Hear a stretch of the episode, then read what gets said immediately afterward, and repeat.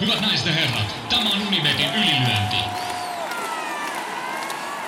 Punaisessa kulmassa Turun ylpeys, Jani Mesikämmen. Ja häntä vastassa Stadin jättiläinen Jaakko Dalpakka.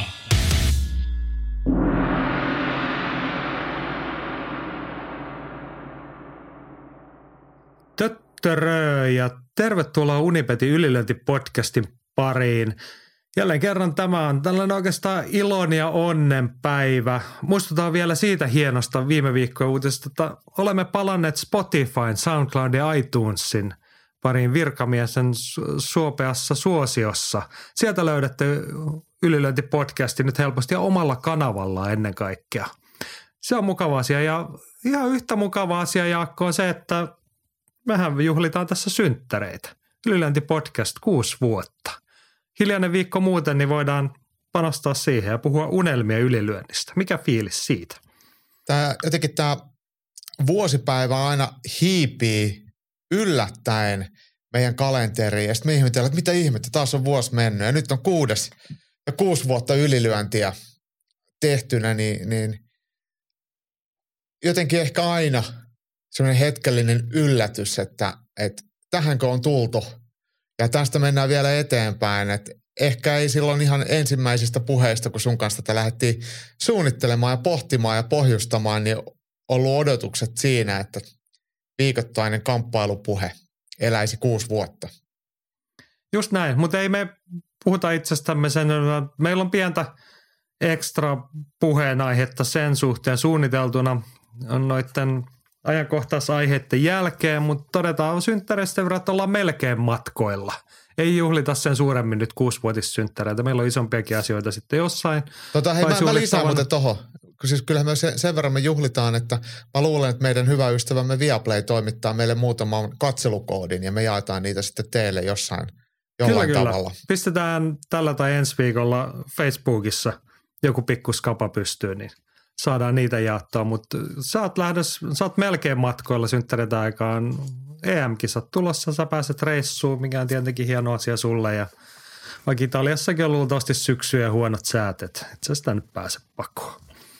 Venetsia lennetään ja siitä pitäisi bussilla johonkin ajaa kaupunkiin, mitä en edes tiedä. Mutta mut ei mun tarvi murehtia, mä oon valmentaja enkä joukkueenjohtaja, niin mähän menen vaan muiden mukana. Tämä sopii mulle ihan mukavasti. Näin. Tänään puhutaan muun muassa vapaattelun EM-kisoista, puhutaan lukkopaini MM-kisoista, paini MM-kisoista ja isoista viime viikon matseista ja sitten jostain muusta. Mennään kamppailumaailman katsaukseen ja lähdetään UFCllä tuttuun tapaan liikkeellä. Apexissa oteltiin jälleen kerran. Sieltä teemme UFC Top kolmosen. Oli sanotaan, oli pieni, pieni ilta, ei suurimpia tähtiä, mutta tunteet ja tapahtumat oli suuria. Oli oikein semmoiset klassiset verikekkerit. Siellä oli useammalla ukolla naama aika, aika rumasti auki. Se kuuluu ehkä osittain lajin luonteeseen, että välillä näitä loukkaan tai tämmöisiä äh, haavoja tulee. Ne ei välttämättä ole se vaarallisempi, mutta ne on usein tosi ru- roisin näköisiä. Kyllä, ja sillä pääsee nyt UFC Top 3 kolmossijalle. Pääottelu voitti Cory Sandhagen, joka pisti Kiinan mies Songia Dongia tota, sen verran pataan, että tuomari, oliko se neljä, neljä erän jälkeen? Neljän joo. erän jälkeen joo, oli niin, niin paha kyllä, vekki kiinalaisella, että joo. haittaisi ottelemista. Joo, ja lääkärihän tutki sitä jo ainakin kahdella edeltävällä erätauolla ja pitkin hampain antoi matsin jatkoa, mutta sitten se oli sen näköinen vekki, että ei ollut enää siinä tehtävää, mutta Kori Sandhagen hienosti – voi sanoa, että hyvillä tekniikoilla hakija, sitten kun hän kerran sai sen, taisi tulla kyynärpäästä vai mistä se osuma, että silmäkulma aukesi, niin hän kyllä aika armottomasti sitä pommitteli ja raapoja kiinnitti huomioon. Siinä, olikohan se viimeiseksi jäänyt se neljäs erä, kun oltiin matossa, painettiin Sandhagen päällä, niin häkkituomari siihen huomautti, että et muuten sitten tunge niitä sormia sinne haavaan. Siis miksei? miksei? niin, mitä ei sitä missään säännöissä varmaan Itse asiassa sanotaan, että mutta... kehon aukkoihin ei saa tuo, työntää. Jos sun kehoon tulee joku uusi aukko, haavaksi kutsuttu vaikka, niin sinnekään ei sitten saa sormia kyllä työntää. No niin, no ehkä tuomari sitten oli oikeassa, mutta se ehkä kertoi kaiken siitä. Mun mielestä Sanhagen otteli hienosti, niin kuin, niin kuin odotimmekin, että tulee hyvä matsi. Ei, Kiinan mies otti ihan hyvin. Ja voi olla tuossa nähty värikäs viideseräsi. Hän oli ihan hyvin matsissa mukana sen vaivansa kanssa, mutta on se, musta se oli ihan ymmärrettävä se keskeytys. Mäkin sen Tero muuten kysyi, että oliko aiheellinen pääottelun keskeytys haavan takia. Mun mielestä oli. Joo, ja siis ei sitä nyt niin isoa protestia, varmasti kiinalaistahan siinä se harmitti, mutta, mutta e, ehkä ottelun lopputulos ei saanut siihen mitään dramaattista käännettä. Sandhagen oli kuitenkin voittamassa ottelua, niin ei tässä, mun mielestä ei tehty suurta vääryyttä ja jälkikäteen Twitteristä selailin myös kiinalaisen Song Dongin kommentteja, niin, niin ihan asiallisesti hänkin sen otti, että, että tämä on vapaa-ottelu, jos vekki tulee ja se estää ottelemisen, niin ottelijan turvallisuutta ja terveyttä siinä varjellaan, niin tämä oli ihan, ihan fine. Juuri näin. Se pitää aina muistaa, että se tuomarin keskeisin tehtävä on se ottelijoiden turvallisuuden vaaliminen. Vaikka se ei tässä kohtaa ollut sillä tavalla vaarallinen, mutta kyllä se, niin kuin sieltä niin paljon tuli sitä vertaa, että se potentiaalisesti se olisi johtanut johonkin isompaan päävammaisen takia, että hän ei vain yksinkertaisesti nähnyt. Niin ei. silloin se on turvallisuustekijä. Just näin. Joo. UFC Top 3 lista siellä kaksi. Mä, mä poimin tähän kaksi kokonaista matsia. Oli niin hienoja matseja, niin hienoja ottelupareja, että kumpikin ansaitsemaan. Ensin Fili vastaan Algeo. Andre Fili otteli, hänet mainittiin viime viikolla. Kokenut otteli vähän epätasainen, mutta nyt oli taas hyvä päivä. Ja tämä oli hyvä ottelupari. Billy Algeo on vähän samankaltainen, toki tuoreempi nimi UFCssä, mutta, mutta, mutta he sopivat toisilleen. Joo, just näin. Ja siis ennen kaikkea tässä oli niin kuin monen suuntaan. Fili aloitti hyvin Algio siinä välillä, että mennessä kääntyä se matsi ja sitten taas kokenut. Ja tässähän oli vielä sekin niin kuin hieno piirre, siis kolmas erä – Varmaan oli, mä, mä arvioisin, että matsi oli varmaan yksi yksi erissä. Niin kuin hieno, tasainen, värikäs matsi. Sitten Andre Fili ottaa kaadon, pääsee selkään, hakee takakuristusta, näytti tosi pahalta, niin tämä Algio parin kertaa, sehän vaan niin kuin repii väkisin sen niin kuin käden sieltä kuristuksesta auki. Ja sitten se johti siihen, kun se siinä selässä makoili ja oikein saanut kuristusta kiinni, niin Bill Algio oli pitkät sopivan välittäiset kädet, niin se löi varmaan 340 kertaa. Mitä niitä mahtoi tulla niissä lyönteissä? Juu, ja ihan ihan kunnon osumia naamaan, kun toinen yritti vähän kuristella siinä. Niin se, se oli meni varmaan tuomareillekin mielenkiintoiseksi, että mitä tässä nyt sitten arvioidaan. Että kun toinen ei saa kuristettua ja toinen latoo koko ajan nyrkkiä naamaan. Että tota. Näinpä. Mutta se oli hyvä, hyvää vapauttelua, nykyvapauttelua niin kuin värikkäimmillään sille ilman mitään sekoiluja. Niin kuin ja siis, hienoja käänteitä. Vaikka Filisen voitti, niin Billy Algier tuskin UFC-matchmakereidenkään silmissä tässä teki mitään rimanalitusta. Että vaikka nyt tuli punasta, niin, niin ei varmaan ole mikään katastrofi silleen, että lähdepähän poika laputtaa. Just näin. Et niin kuin molemmat esiintyvät edukseen, sen takia he ovat tässä listan siellä kaksi. Ja voi, oikeastaan sama voi sanoa listan sijasta yksi. Mä otin sinne kokonaisen matsi Gregory Rodriguez vasta Chidi Nyokuani.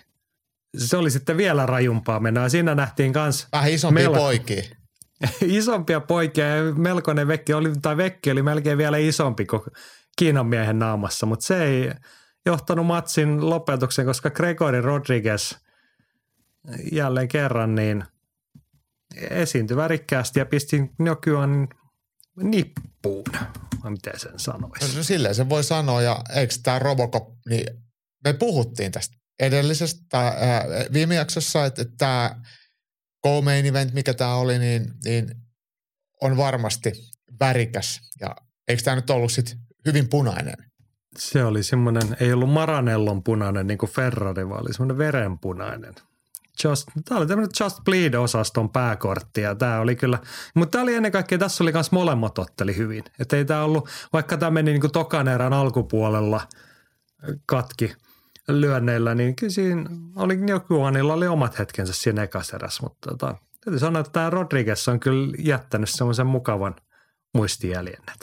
Mun on pakko varmistaa vielä miehen ikä, koska joo, hän on kolmekymppinen. Että hän mun mielestä näyttää vähän vanhemmalle, että hän on hyvin kypsän oloinen. Eihän nyt kolmekymppinen mikään lapsi enää ole, mutta, mutta mielestäni hän on ulkoista olemustaan nuorempi. Ja erittäin väkevä, erittäin väkevä. Joo, ja hatunosto silleen, että ollaan hänestä ehkä aiemmin puhuttu, mutta pikkasen reilu vuoden ollut, tai vähän yli vuosi siitä UFC-debyytistä ja lista näyttää nyt neljä voittoa, yksi tappio. sekin tappi Armen Petrosianille splitillä tuossa keväällä, mutta et tiivisen tahtiin viisi matsia, neljä voittoa. Nyt alkaa niin kuin näyttää hyvältä hänen kohdallaan, että tätä lisää. Melkein poikkeuksetta, niin nämä UFC-tulokkaat, jotka pääsee tässä alussa ottelemaan suhteellisen tiiviisti, tietenkin voitokkaasti mieluiten, niin he kyllä UFC tarjoaa sitten aikamoista ohituskaistaa. Täällä 84 keskisarjassa niin mm, tämmöiset Gregory Rodriguezin kaltaiset robocopit, niin ne on äkkiä sitten rankattuja ja äkkiä rupeaa pääsee isoihinkin matseihin. Ja tiedän toistavani itseäni, mutta jos UFC haluaa su- saavuttaa jotain, niin hyvä tapa on otella säännöllisesti ja mielellään voitokkaasti. Ja tämä tiivis ottelutahti on kyllä jeppis. Hänhän muuten siis Rodriguez, hän oli myös LFAn keskisarjan mestari ja keskisarjan mestarina sitten tuli UFC vuosi sitten kyllä. kesäkuussa. Pari vuotta hienoa nostetta hänen uralla. Toivottavasti jatkuu, koska mielenkiintoinen, värikäs ottelija. Ei en muista, niin kuin, melkein, tuosta kun rekordia katsoi, niin melkein kaikista matseista noista UFC, mutta se joku sellainen mielikuva, että hei, toi oli se, niin kuin, mikä on aika harvinaista. Uusi, niin kuin, noita on niin paljon kuitenkin. Niin tulee joka viikko tai joka, niin. joka UFC-tapahtuma. Niin ihan kaikki ei kyllä valitettavasti ainakaan mulla jää niin kuin jätä sitä muistijälkeen ilman, että rupeaa uudestaan katsoa videolta, mutta että hänen kohdallaan hän on onnistunut siinä ja toivottavasti nyt suurempia asioita edessä sitten urallaan. Mitäs täällä oli joku kysymyskin? Olette kysyneet, kumpi oli näyttävämpi, Jadongin vai Robocopin vekki? Vastustajalta mahtavat ajoitukset ja tekniikat molempien toteuttamiseen. Joo, siinä oli hienoja kynerpäitä ja iskuja, mutta tota, en mä tiedä tarviiko sitä, ne, kumpi oli näyttä. Molemmat oli aika rujoja kyllä. Ja se on hurjaa, kuinka nopeasti niistä tulee sitten nätin näköisiä, kun ne, ne putsataan ja sitten leguri parsii ne kasaan, niin toki arven, niin, miten nyt voi sanoa, niin kuin kuroutuminen kunnolla umpeen, niin se kestää käyttöön, niin siinä menee vähän aikaa, mutta no ihan parissa viikossa miehet on kuusia. Kyllä, kyllä. Se on aina tietty, no kyllähän meidän ylilyöntiperhe tämän tietää, että naamavammat näyttää pahalta ja sitten kun pulssi on korkealla, niin sieltä tulee sitä vertaa aika reilusti pahimmillaan, mutta ei, ei ne sillä tavalla niin kuin mistään vakavasta kerro, mutta niin kuin muille muistutuksena, että ne on rajumman näköisiä, mitä ne oikeasti on. Itse asiassa just kuuntelin Jacob Stitch Duranin jotain haastattelua, jos sattui YouTubessa tämmöinen kohtuullisen uusi – klippi tulemaan, missä hän kertoi sitten pahoista vekeistä, mitä urallaan saa tullut, niin hän mainitsi niiden kaikkien yhteydessä tyyliin, että no se on syvä, että se on luuhun asti, mutta eihän se siitä enää syvemmälle mene. Niin tämähän ne niin kuin periaatteessa kertoo sen, että ei tos, niin jos ajatellaan, että otsaan lyödään kyynärpäälle ja sitten menee iho rikki, niin äkkiä se on luussa ja sit, ei se siitä sitten niin, enää eteenpäin ei, ei siinä hirveästi sen niin kuin syvemmän ihon ja luun välissä enää mitään, mitään sitten kuitenkaan ole. Niin. Joo, hei, mä haluan sitä pari virtuaalista hatunnosta. Oikeastaan nimet, jotka viime viikolla meillä oli esiin, niin Kanadan Chilean Robertson otti hienon voiton Maria Agapovasta ja se oli ehkä niinku noita vekkejä rajumpaa oli se, miten hän otti sen takakuristuksen ja kuristi aika perusteellisesti unille sitten Agapovan. Jep, Agapovahan jäi, jäi oli sille tiedottomassa tilassa, että jäi siihen tärisemään ja Robertson taisi huikkaa tuomarille, että tämä muuten nukkuu. Et, et mm. Se ei niinku näyttänyt sille, että nukkuu löysänä, mutta et, et keho, keho vähän siis liikkui, niin se ei ollut sit niin, niin selkeä se tilanne. Mutta mut hieno lopetus Robertsonilta ja ehkä tämä Agapova, äh, hänen UFC-uran alku, niin hän oli erittäin miellyttävä pystyottelija, mutta hänen painitaitonsa ei ehkä ole tuossa sitten vielä ihan siinä, missä ne pitäisi olla, että sinne kaivotaan vielä, vielä lisää, niin pystyy sitten tässä painoluokassa nuori kasakki tekemään kovempaa tulosta. Juuri näin. Ja sitten toinen mä nostaa sun viime viikon tärpin tulokas Javid Basharat. Mä, mä olin vähän skeptinen, että miten hän, miksi hän on niin vahva ennakkosuosikki kokeneempaa Tony Cravelyä vastaan, mutta pistevoitto sieltä irtos Basharatille ja ihan hyvällä esityksellä. Jep, ja hänen veljensä Farid Basharat tosiaan, joka Jambaa vastaan otteli, niin hän otteli kans viime viikolla, mutta hän otteli siellä contenderin puolella ja taisi sieltä sitten napata itselleen UFC-sopimuksen, eli siellä on veljekset nyt molemmat niin sanotusti sitten UFC-leivissä. Joo, ja sitten tota, UFC Flop 1 tällä viikolla. Atte ehdottaa että Aspen Ladd ja kuppikakuut. Onko Aspenin ura nähty vai voiko vielä nousta odotuksia kohti? Aspen Ladd lupaava, taitava naisottelija. Hänessä olisi paljon aineesta, mutta matsi jäi ottelemat Sarah McMahania vasta. Oliko tämä nyt neljäs kerta, kun sit painot ei natsannut? Jotain tällaista niin... se on. Todella monta se, niitä kuitenkin on. On, mutta nyt puhutaan sitten jo, ei, ei puhuta siitä, että kroppa on pettänyt tai jotain, niin nyt puhutaan niinku vakavammista ongelmista. Joo, ja. Lähtemättä minnekään niinku kyökkipsykologian tai muun tasolle, mutta jotain täytyy tehdä muuten tai sitten siellä on jotain, niinku, mitä pitäisi korjata. Niinku perustuvanlaatusta. Mutta mut vaikeaa alkaa olla nähdä Aspen Laddin UF-seuralle mitään positiivista jatkoa. Joo, siis – ajoittain hän ottelee hyvin, mutta musta tuntuu, että ne isoimmat ongelmat ei ole siellä häkissä, vaan ne on häkin ulkopuolella. Että mitä ne sitten ikinä onkaan.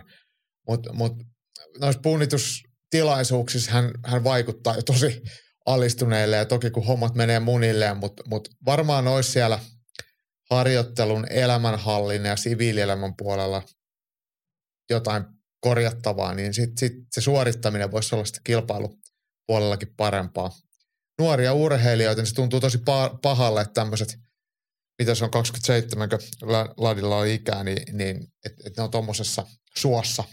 Ja vaikka hän ei ole mun omia lemppareita, että ei, ei, ei mitenkään sille mua sytytä, mutta en mä myöskään kellekään toivo mitään tuommoisia terveydellisiä tai henkisiä ongelmia. No, no ja hänellähän on sitten niinku riittänyt, hänellä on polvivammaakin mahtunut tuohon jo – UF-seuralle ja sitten on matseja peruntunut myös muiden loukkaantumisten takia, mutta et, eihän tämä nyt niinku hyvältä näytä, että näitä on tota 2, 4, 6, 7 matsia tähän pariin vuoteen. Siinä okei, okay, siinä on vastustajan loukkaantumisen, mutta hänen uransa on kyllä ikävissä käänteissä mennyt. Mutta harmi, koska siellä on hyviä esityksiä, sitten kun hän on häkkiin asti päässyt. Siellä on vaikka on tappioitakin, no nyt on kaksi tappiolla, mutta siellä on hyviä voittoja. Jani Kunitskajasta, Sierra Eubanksista, Toni Evingeristä. Ja UFCllähän oli isot odotukset häneen, että hän tuli aika silleen ovet paukkuen ja nuorena sisään, niin, niin tämmöiset hahmothan on UFClle erittäin mielekkäitä. Joo, mutta joku siellä on nyt pielessä. Ei, ei siitä mihinkään pääse. Tässä mieltä pitää, olisiko, toivottavasti UFC on maksanut Sarah McMahonille jonkun liksan tuosta. Tämä oli kuukauden sisään toinen kerta, kun tämä ottelupari peruuntui. Itse asiassa kolmas kerta, kun heidän on pitänyt otella. Että 2020 on jo ensimmäisen kerran peruttu tämä matsi. Mä luulen, että Sarah McMahonille on mennyt vaan lasku hotellista ja, ja, ja verkkareista, jos ne on ehditty jakaa. UFChän on tunnettu tämmöistä kohtuullisesta politiikasta urheilijoita kohtaan. Joo. Hei, mä haluaisin puhua matsien lisäksi nopeasti yhdestä niin kuin, miten tämä, tämmöisessä bisnekseen liittyvässä. Tämä oli Apex-ilta numero 60. Kyllä. Se on aika hurja määrä. Ja siis tämä Apexhan otettiin, se oli niin kuin tekeillä ja olemassa jo, mutta nämä illat lanseerattiin otettiin käyttöön koronan takia. Milloin se oli aivan loistava innovaatio sillä tavalla, että UFC sai tuotteensa pyörimään ja on ilmeisen loistava nykyolessa, mutta korona on ollut ja mennyt. Enimmästä ei se mihinkään kadonnut, mutta se ei ole enää sellainen tekijä – että se estäisi mitään, niin me, hei, mutta Jani, mä korjaan tota silleen, että kyllä on vielä edelleen maita, tai nytkin kun, kun reissataan UFC-tapahtumissa maailmalla, niin kaikki rokotepakot ja tällaiset edelleen on. Ja, ja sittenhän ihmisiä, jotka ei rokotteita ota tai halua, niin, niin heitäkin on yllättävän paljon. Eli kyllä siis semmoisia niin sekundaarisia vaikutuksia Juju, vielä siis, on, että riippuen mihin Juju. maahan mennään. Mutta pointti oli siinä, että ei ole niinku estettä järjestää tapahtumia missään muualla, niinku, että ei ole lockdownia päällä Kyllä. juuri missään. Eikä saadaan ottaa niinku, yleisöä. Juju, mutta se on ilmeisen hyväksi taloudellisesti. UFC pystyy täyttämään heidän hienon ESPN diilin velvoitteet järjestämällä tuolla iltoja pienellä kulurakenteella ja isoilla tuloilla siitä diilistä johtuen – mutta se mun kysymys kuuluu nyt Jaakko sulle ja ehkä kaikille muillekin, jos haluatte jatkaa keskustelua, niin olisiko nyt aika UFCn palauttaa näitä pienempiä iltoja tavallisille areenoille, edes jenkkimarkkinoille, ehkä muuallakin maailmassa, vai onko nyt sellainen aika, että kaikkien muiden pitäisi alkaa tehdä samaa? Tämä on Et jos se mielenkiintoinen. on noin fiksua niin kuin taloudellisesti, niin kannattaako sinne niin kuin suuremmille areenoille kenenkään enää tunkea? Olen mä sitä mieltä, että kannattaa. Ja nyt kun mä katson tätä UFC-kalenteria tästä taaksepäin, niin edellinen iltahan oli viime viikonloppuna, se oli T-Mobile Areenalla, sitä edellinen oli Pariisissa Accor Areenalla, sitä edellinen oli Vivint Areenalla Salt Lake Cityssä, sitä ennen oltiin San Diegos Pehanja Areenalla ja sitten sit on oltu, oltu Apexissa. Et kyllähän itse asiassa UFC on lisäämässä taas näitä areenatapahtumia, mutta ei toi Apex tule poistumaan. Et, et sen, niin kuin sä sanoit, se tulee täyttämään niitä ESPNn ehtoja, että ESPN ostaa tietyn määrän tai velvoittaa järjestämään tietyn määrän tapahtumia, tietyn määrän PPV-tapahtumia, niin, niin noin Apexin illat, ne on, niiden kate on varmasti ihan mieletön. Et, Mm. et, et sie, siellä ei, sulla on omat tilat, omat hotellit, kalusto on paikan päällä, logistiikkakulut on olemattomat, ei ole mitään lipunmyyntituloja, mutta ei ole myöskään mitään areenavuokria, niin se on todennäköisesti parempaa bisnestä. Ja se on kuitenkin, se ESPN-diili on sitten rakentunut tämmöisten pie, nämä niin välitapahtumat, PPV-tapahtumien välissä, niin se kulurakenne on sitten kuitenkin ajateltu tuommoisten just tuollaisten Salt Lake Cityen tai, no ehkä toi Salt Lake City oli huono esimerkki, koska se oli PPV-ilta, mutta kuitenkin tämmöisten niin peräkyläiltojen tai euroiltojen kulurakenteen ympärillä. Niin, niin. Ja eihän se ESPNllä se loppujen lopuksi on vähän niin kuin sama, että missä se tapahtuma järjestetään, kunhan sitä tarpeeksi katsotaan heidän palvelustaan. Kyllä, et, kyllä. Et, et, mut- mutta tota, en mä usko, että, että UFC äh, tulee järjestämään vaan näin, että numerotapahtumat areenoilla ja kaikki muut omassa tilassa. Et iso osa UFCn kasvusta ja brändistä ja huomioarvosta tulee siitä, että ne kiertää maailmaa. Ja tämähän oli puheenaihe, mitä käytiin Pariisissa pressissä ottelujen jälkeen läpi. Italia ehdottomasti kiinnostaa, skandeihin ollaan tulossa. Suomesta ei tietenkään puhuttu, mutta Ruotsi, Tanska oli siinä heti, sä liipasimella kysynyt, että milloin UFC tulee Suomeen? me ei olla varmaan skandeja. Et, et. Mutta mut, mut, oli muitakin Euroopan maita sieltä, heti, heti tietenkin Briteistä puhuttiin lisää, tullaanko jo kolmannen kerran tänä vuonna Britteihin, että et kyllä ne näitä, näitä lisää ja, ja mä en oikein tiedä sit, että miten tämä tulee tämä Arabian alueen tapahtumien kehitys menemään, että jotenkin haistelen, että, että siellä on varmaan tulossa jo, jotain, kun siitä Performance-instituutista on ollut puhetta, että sellainen sinne tulisi ja jos MMA Factory on siirtämässä toimintaansa tai laajentamassa emiraatteihin, että voisiko mahdollisesti siellä sitten Performance-instituutin kupeessa olla tämmöinen oma studio, missä sitten jotain pienempiä iltoja pystyttäisiin järjestämään, vaikka näitä Road to UFC-tyylisiä tapahtumia, mikä oli Singaporessa. Ja jossain kohtaa Kiina aukeaa uudelleen ja sinne UFC juoksee kellot soiden. Et, et, et en usko, että et tämän niinku kulunut kaksi vuotta tulee samalla lailla näkymään kalenterissa tästä eteenpäin.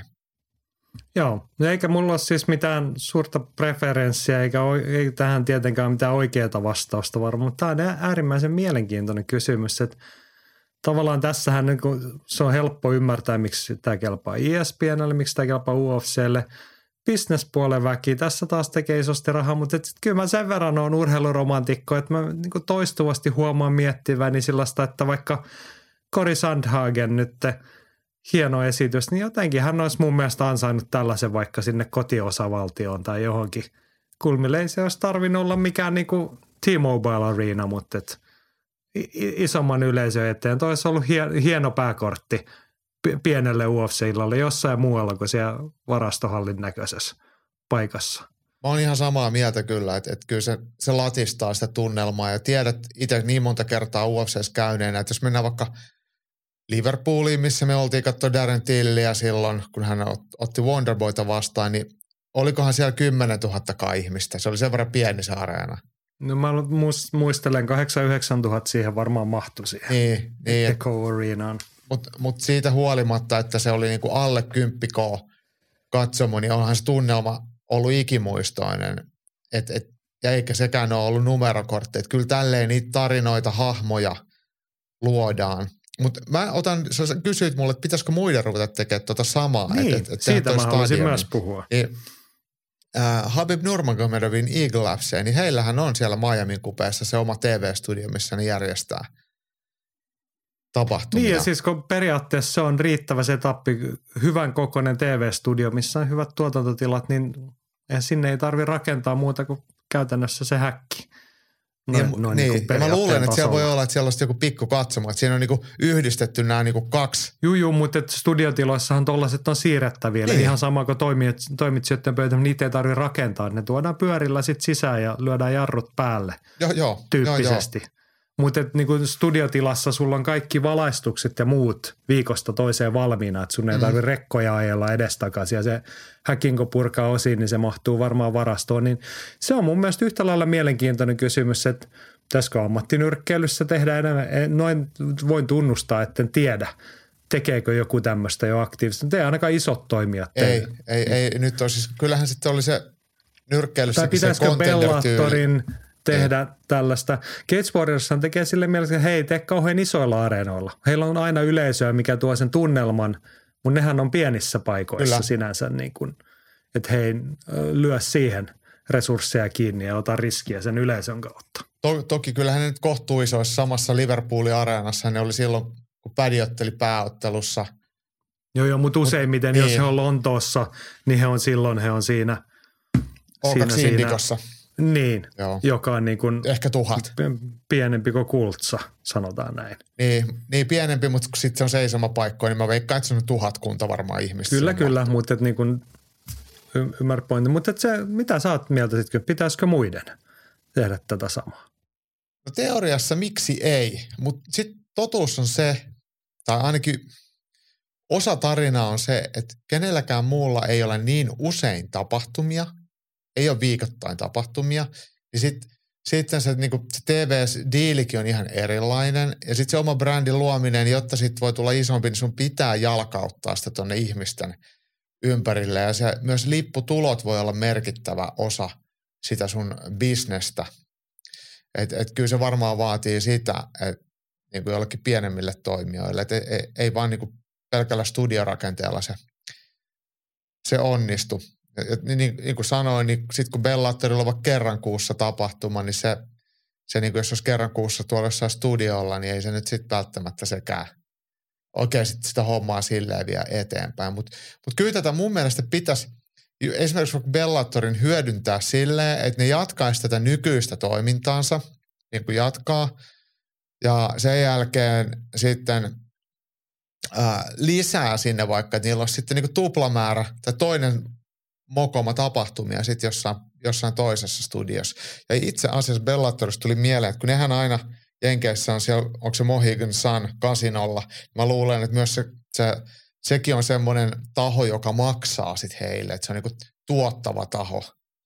Että et, et se on osa heidän liiketoimintamallia sitten siinäkin suuntaan. Mutta mut, mut on tämä mun mielestä ihan hyvä case mistä muidenkin pitäisi ottaa jo oma, omalla laillaan mallia. Joo, on samaa mieltä. Mutta mut, jotenkin niin kuin lajien kamppailun evoluution kannalta haluaisin, että muut tavoittelisi, jos ei, niin kuin, ei kopioida, mutta että haluaisi päästä samalle tasolle. Että kyllä nyt niin kuin, kun Bellatorilla taustalla on se niin kuin media-alan rahoitus siellä omistusportaassa, niin luulisi, että heillä riittäisi niin kuin paukkuja kasvattaa sitä volyymia ja sitä kautta tuoda eteenpäin. Mulla on jotenkin tuosta, mä sanon niin. Bellatorista sen, että, että oliko se nyt mikä se on Viacom vai Paramount, mikä se emoyhtiö on, mitä se nyt ikinä virallisesti. Viacom. Niin sehän on miljardi bisnestä, mutta, mutta tota toi,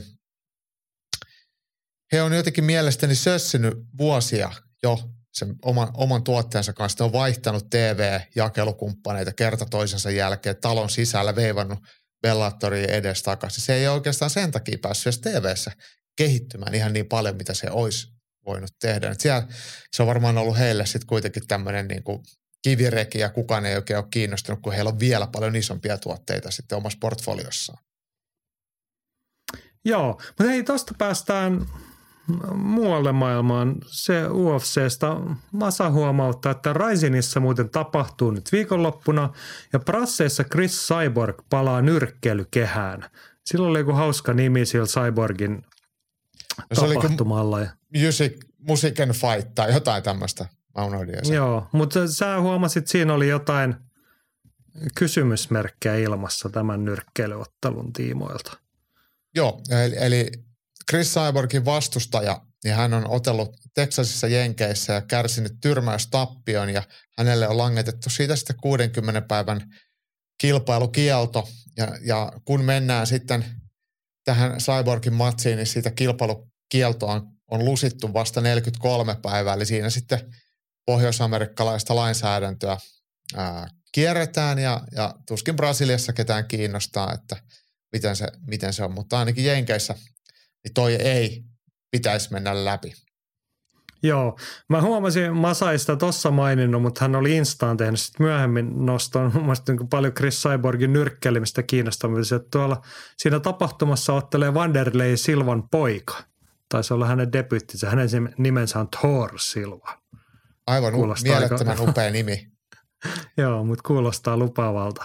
Tuleekohan Thor sitten jollain Ukkosen Jumala, niin jollain sitten norjalaisella tanssimusiikilla killa sisään, kun se, se olisi Joo, sitten, Kun Japaniassa ollaan, niin hän ratsastaa sisään jollain mittavan kokoisella ukkosen jumalan vasaralla sieltä. tota. mutta siis tämä, onko ymmärsikö mä oikein, että tämä, tämä Vanderleen poika ottelee samassa tapahtumassa kuin Cyborg? No näin mä ymmärsin sehän on sitten Brasiliassa, että se ei ole Japanissa. Että Raisin on, Mutta... Raisin Eikö on niin, niin, niin, niin, niin. ja- Ai anteeksi, Joo. anteeksi, nyt mä sekoitin, joo.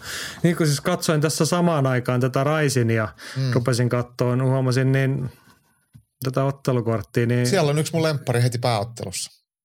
okei, okay, kuka hän on? Kiyoshi Horiguchi. Eikö? Okei. Okay. Ei, sulla on joku eri ottelukortti sitten kuin mulla, koska mä otin tästä nyt sunnuntaille tarjolla Raisin 39 tapahtuman, niin mä en tunnista näistä ottelijoista ketään. Okei, mulla on niinku, sun, mitä se, mulla on 25.9. Eli 23. päivä on nyt.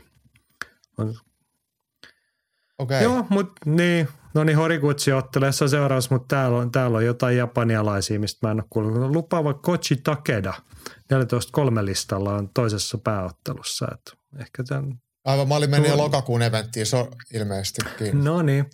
Mutta siis nyt on Raisinilla tapahtuma, mä en tästä nyt kuudesta matsista äkkiseltä ei soita kenenkään nimiin niin kuin minkäänlaista kelloa mulla. Mm, Että tota, ei ehkä nyt aiheuta sen, mutta odotetaan innolla Thor Silvan vapaattelu edesottamuksia Brasiliassa ja tota, hän varmasti, tai Matti varmasti kertoo meille ensi viikolla sitten kummotti siinä kävi. Tota, Jani, se on nyt semmoinen juttu muuten, että jos tätä, katsonko mä nyt oikein Raisin, niin eikö lauantaina ole 24. Mm, joo, siinä tienoilla. Niin, niin siellähän ottelee Floyd Mayweather Mikuru Asakuraa vastaan. Okei, täällä on vaan sitten tämmöiset oikeat matsit kirjattu Joo. tähän ottelukorttiin. Eli tämä on siis näytösnyrkkeilyä, eli, eli En tällaista. tiedä, onko nämä jotenkin erilliset tapat, koska tässä on ihan juliste kuitenkin tehty, eikä tässä niinku luulisi, että he olisi Mayweatherin kuvan laittanut tähän, jos se siellä nyrkkeilisi. Mutta Tapologista mä tämän, tämän tota bongasin. Ja sit, ta, sitten sunnuntaina heti perään otellaan myös. Ja siellä on tämä tää tota Hori- Horiguchin matsi. voisitteko vähän nyt skarpata se Japanissa vähän selkeämmin viestiin näistä asioista? no niin, mutta ei, viikon, jos japanialainen ja aasialainen kamppailuurheilu kiinnostaa, niin Rising Fighting Federation. Mistä, mitä ei näe mistään. No kyllä sen jostain näkee joku paskastriimi, mutta kun tilannehan on siis se, että UFCtä ei esimerkiksi ole tarjolla viikonloppuna, niin repikää siitä. Aika surullista. Öö, niin. Otetaan tulevasta viikonlopusta, puhutaan nyt saman tien tämä Antti Henkka-tuotteet. Englannissa yksi vuoden parhaista raskaansarjan nyrkkeilyottelusta, kun Joe Joyce iskee yhteen Joseph Parkerin kanssa. Panoksena raskaansarjan VBO Interim titteli. Uskallan väittää, että Parker pyyhkii Joyceilla lattiaa. Joycein leuka on kova ja japi toimii, mutta muuten hän on liian hidas ja robottimainen. Parker taas on erittäin nopea isoksi mieheksi. Hyvä leuka ja iskee lujaa. Parker TK7 ennustaa Lappalainen. Mitäs sanot? Henkka on periaatteessa niin ihan asian ytimessä, mutta mut Parker ei tule tyrmäämään Joy Joycea. Jos hän voittaa, niin hän voittaa pisteen. Mutta tämä on kuitenkin Briteissä, Joy Joyce on, on sitten brittinyrkkeilyn seuraavan polven raskansarjan toivoja, niin tämä perus tuomarisekoilu, mitä ammattinyrkkeilyssä nähdään, niin hirveän helpolla Parker ei Joycea voita. Mutta kyllä mä oon samoilla linjoilla, että, että Joy Joy, Joyce ensimmäisessä tämmöisessä kunnon tulikasteessaan niin joutuu aika tiukoille. Ja tämä Parker on isoksi mieheksi tosi taitava nyrkkeilijä. Ja hänen ainoa tappionsa sitten oli Dillian Whiteille ja Anthony Joshualle. Molemmat ihan kunniallisia matseja ja itse asiassa siitä Anthony Joshua matsista vähän Joshua jopa kritisoitiin, että miten se otteli niin huonosti, mutta, mutta ehkä se oli Joseph Parkerin hyvyyttä. Hyvä ottelu, hyvä ottelu kyllä. Ei, nyt muuten on pakko sanoa, että mä en tajunnut katsoa, että että tuleeko tämä Dazonilta, niin mä, mä pääsen nopeasti tuosta Tsigaan. No minäpä voin tässä lukea viime viikon loppuna. Dazone näytti nyrkkeilyä ja siellä oli tietenkin ohjelmassa oli se matsi, mistä sinäkin pidit ylilöntiperheelle kisastudiota. Canelo Alvarez ja Gennady Golovkinin kolmas kohtaaminen ja Rantasen Petri toteaa, että Canelo voitti tällä kertaa selvästi ja kertoi matsin jälkeen, että tämä Tämä ja Bivol-ottelu on oteltu käsirikki, on vaikeuttanut treeniä ja kunto on loppunut matseissa. Nyt leikkauksen aikaisinta on toukokuussa takaisin. Jos silloin vastassa on Bivol, muuttuuko lopputulos?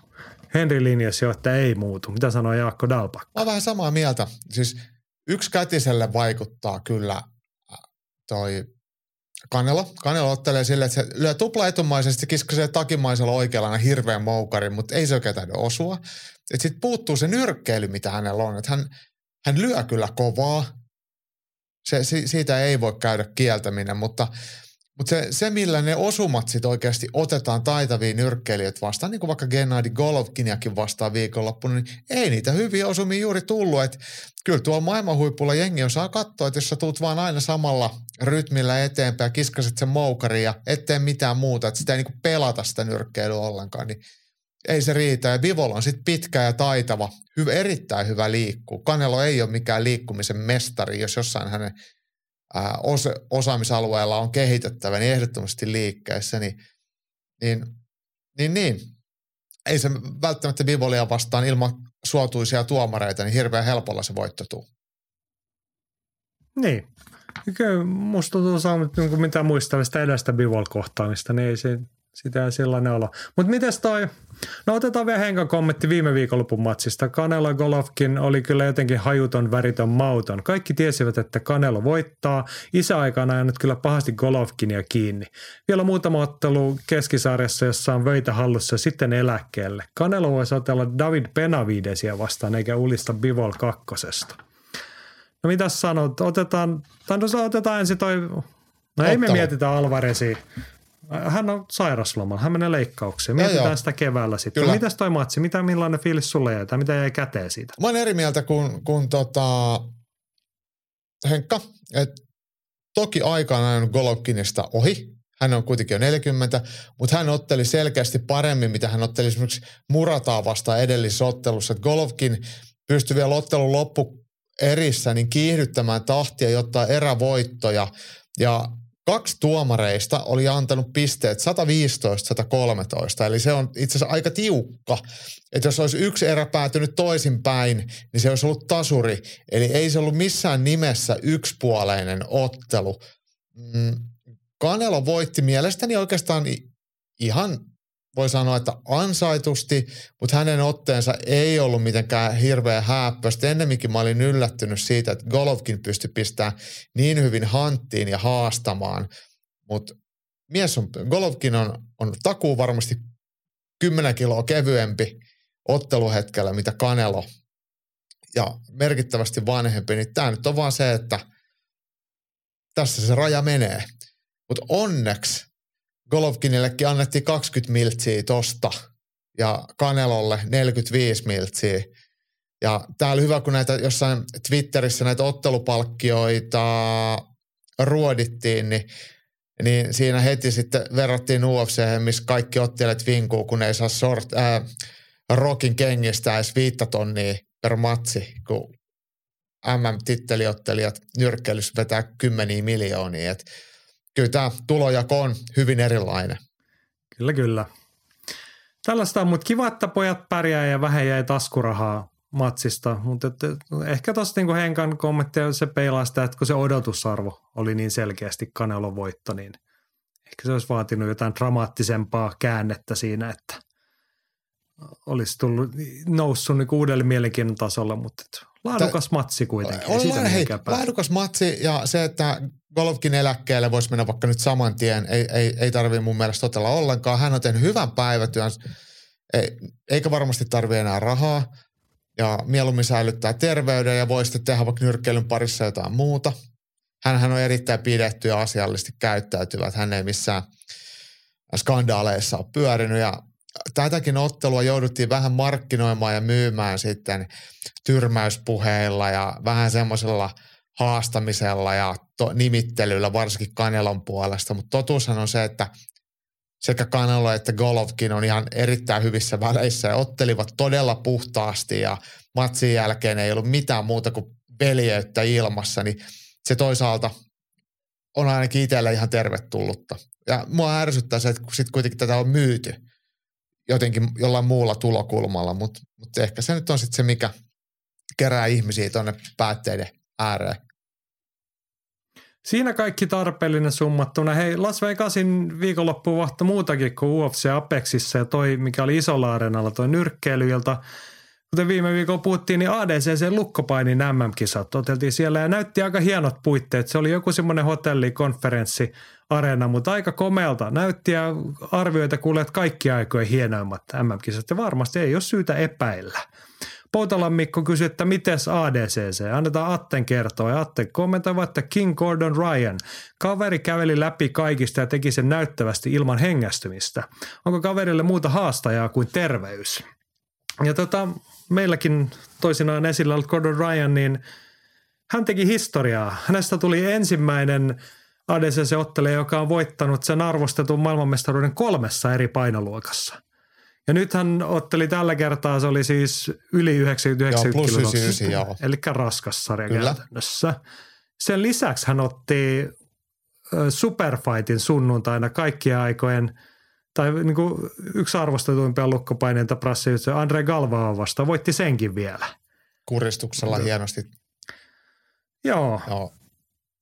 Ja siinä hän joutui nyt sitten suomalainenkin vähän käydä kaaviossa osuu siellä raskaassa sarjassa Heikki Jussila Gordon Ryanin ekaksi vastustajaksi. Pari minuuttia. Siinä taas rimpuilua kestää ennen kuin homma loppuu. Heikki Jussila on kuitenkin tuommoinen 130-kiloinen mörkölli, että hän on erittäin, erittäin iso ja varmaan paino parikymmentä kiloa enemmän mitä Gordon Ryan, mutta mut kyllä tuo maailman huipullakin vielä nähdään, nähdään tasoeroja ja vaikka Heikki Jussila on oikeasti, hän voitti, eikö hän voittanut Euroopan karsinnat silloin edellisvuonna – niin onhan se, se on kovaa shittiä, ei hän turhaa tuolla ole ollut noissa kisoissa mukana. Mutta mut, mut sitten sit on, niin kuin Atte sanoi, niin King Gordon Ryan, hän on vaan tämän hetken parhaita lukkopainijoita. Joo. No onks, löytyykö hänelle haasteita? Mä voin suoraan tunnustaa, että mun ei niin kuin asiantuntemus mene syvälle, että osaisin nyt sanoa, että kuka sieltä tulee parin vuoden sisään ja yrittää suistaa Gordon Ryan. Onko hän niin kuin ihan ylhäisessä yksinäisyydessään. No ilmeisesti tällä hetkellä ainakin on. Ei, ei, missään tapauksessa hän ei ole vanha. Mutta mut, niin kuin Atte tuossa sanoo, että onko kaverilla muuta haastaa kuin oma terveys ja sitten ehkä toinen voi olla oma älykkyys. Mutta harvoinhan se on, että missään urheilulajissa kenenkään valtakausi on ikuinen. Ihmiset vanhenee ja sitten nuoremmat ne katsoo susta mallia ja niistä tulee yhtä hyviä ja jossain kohtaa vähän parempia. Et tämähän on se evoluution teoria ja näin se kyllä toimii, mutta kyllä nyt on vaikea sanoa, että ketä Gordon Ryanin voittaisi. Ja enhän mä ole missään tapauksessa lukkopaini asiantuntija. Mä en seuraa kilpailua aktiivisesti. En osaa sanoa, että mistä tulee seuraavat huiput. Mutta mut, ei se mitään. Odotetaan. Ja kyllähän se on kiva, että on tämmöisiä värikkäitä hahmoja. Sitten, että laji kerää sitten otsikoita ja saa silmäpareja sitten tsigaamaan ja, ja fanittamaan. Joo. Pienen kritiikin annan tässä kohtaa, siis hieno ylivoimainen ottelija, mutta tämä oli finaalinkin avas sitten siinä, veti kaardiin ja lähti hakemaan jalkalukkoon, niin ei se oikein sytytä. Sori vaan. Mutta tota, mut hieno urheilija jotenkin, niin kuin, hieno katsoa. Hän oli semifinaali, hän taisi samalla tyylillä, mutta voittaa 11 sekunnissa. Et mieti, että sä ehdit 10 sekunnissa vetää kardia ja ottaa jalkalukon kiinni. Jep. Niin kyllä sä jotain osaat aika hyvin. Tai sitten vastustaja ei ollut ihan valmiina siihen, että huomannut, että matsi alkoi. Mutta... Mä en tiedä mitä, siis unohdin katsoa, että kuinka paljon nämä, nämä ottelupalkkiot näissä on, mutta mä luulen, että Gordon Ryanillekin varmaan äh, Sheikki on maksanut sitten jonkinlaisen bonuksen, että hänhän on kuitenkin tässä nyt se, ketä on katsottu ja hän, hän niin sanotusti toimitti. Sitä, mitä tilattiin, hän antoi ja vähän enemmän. Kyllä, kyllä. Hei, tästä me päästään Aasisiltaa kotimaan katsaukseen. Heikki Jussila ja mainittiin, siellä oli myös kolme muuta suomalaista ADC, mikä on hienoa, että näin moni oli päässyt. huono uutinen se, että kaikkien taival katkesi siihen ekamatsiin. Kovia pareja siellä sattui muillekin. Santeri Lilius hävisi pistein. Perttu Tepponen, hävisikö hänkin pisteen vai jollain kuristunut. Nyt en muista, mutta hän oli Perttu Tepponen jatkoerän jälkeen hävisi tuolle Renato Lovato juniorille niin lopetuksella.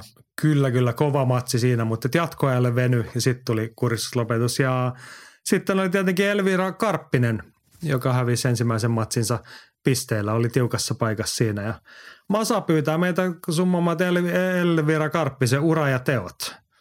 Ja varmaan syy siihen, ilmoitti niin. jo ennen kisoja, että nämä on hänen viimeiset kilpailut ja sitten tämä aktiivikamppailuura – saa jäädä siihen, mutta se on ollut hieno tarina. Elluhan tuli jollain hetkinen voimistelu tanssi hän, Joo, hän on siis ihan tämmöistä jotain moder, koulutettu tanssivalmentaja tai opettaja, miksi tanssia. Ja siis erittäin hyvät pohjat ilmeisesti sieltä, koska hänen, hän teki lähes rakettimaisen nousun tuonne lukkopainin huipulla. Ja on toi suomalaisittain historiaa jäävää kerrottava. Hän on Ten Planetin – kaikenlaisissa mahdollisissa kisoissa ja kunniaa niittänyt siellä ja täällä. Ja oliko tämä nyt toinen kerta MM-kisossa? Sitten Espoossa hän silloin otti jonkun voitonkin. Eikö voittanut Mackenzie Derni? Niin, Mackenzie Dern. Joku tämmöisen, mikä se nyt on? Joo. Joku, joku tyyppi. Mutta kyllä tämä historiaa jää. Vaikka tietenkin hän varmasti itse olisi odottanut näistäkin kisoista vielä hiukan kirkkaampaa kruunua ja olisi kaikille muillekin maistunut, mutta et on se hieno ura. Ja mä arvostan, että osaa taas ajoissa lopettaa.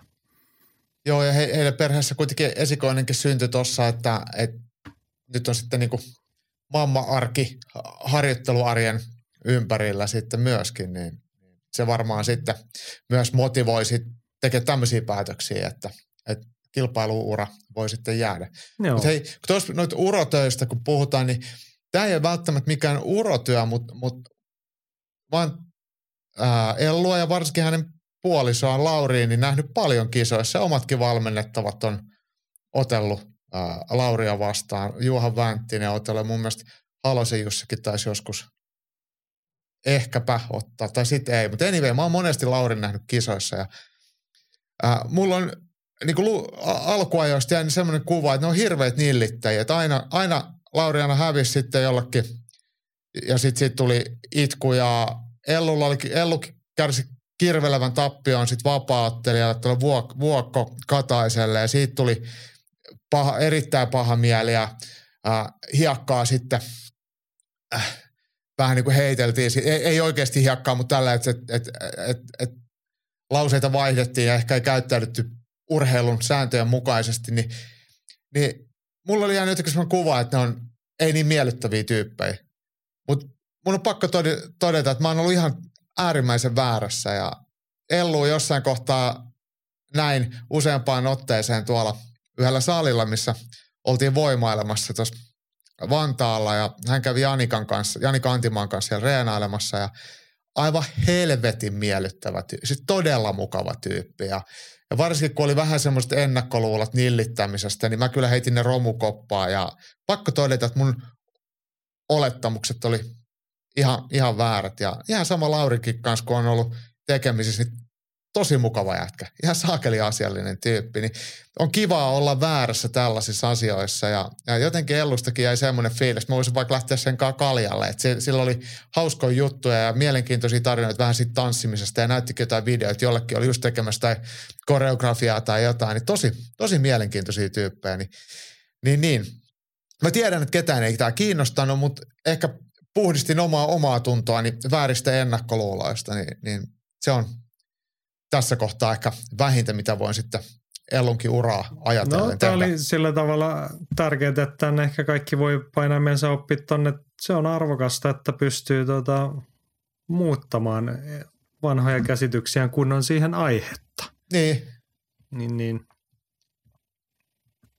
Ei, ei siinä ehkä sen enempää.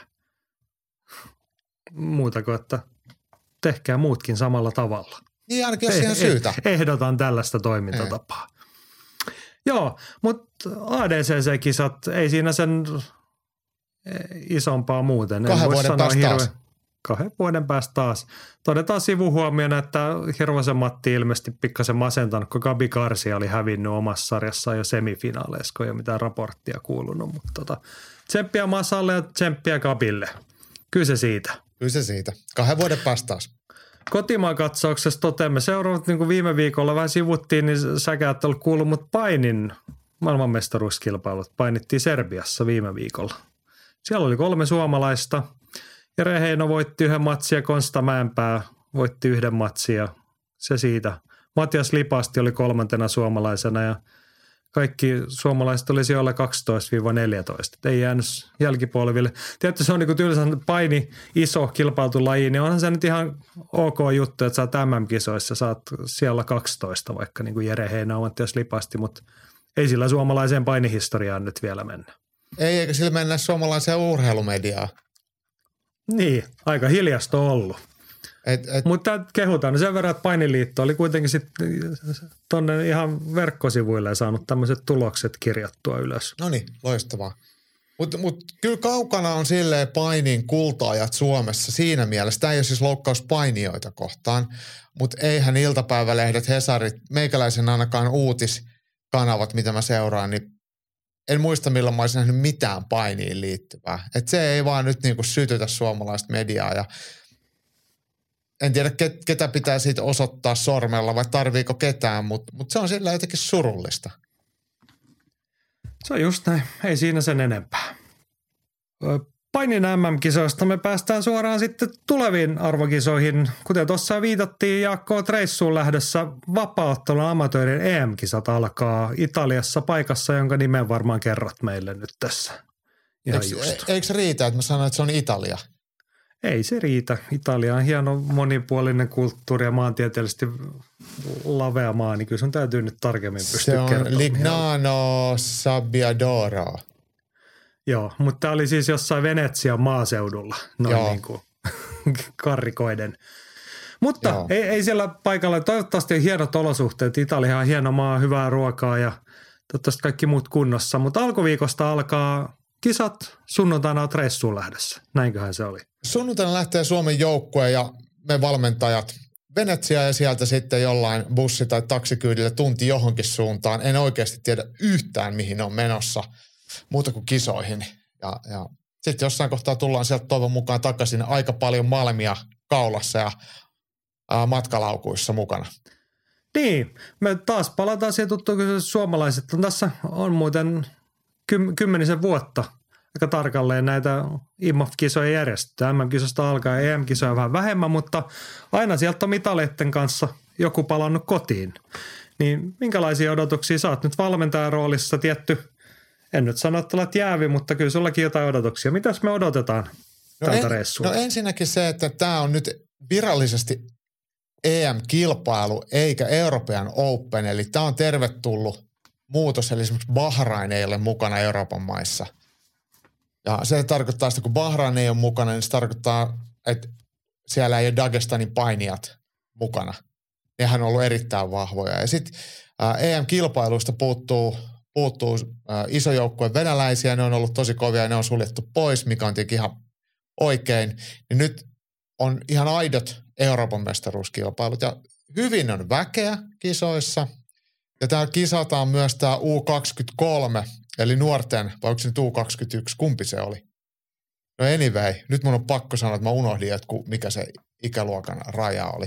Mutta tämä nuorten kisat samalla.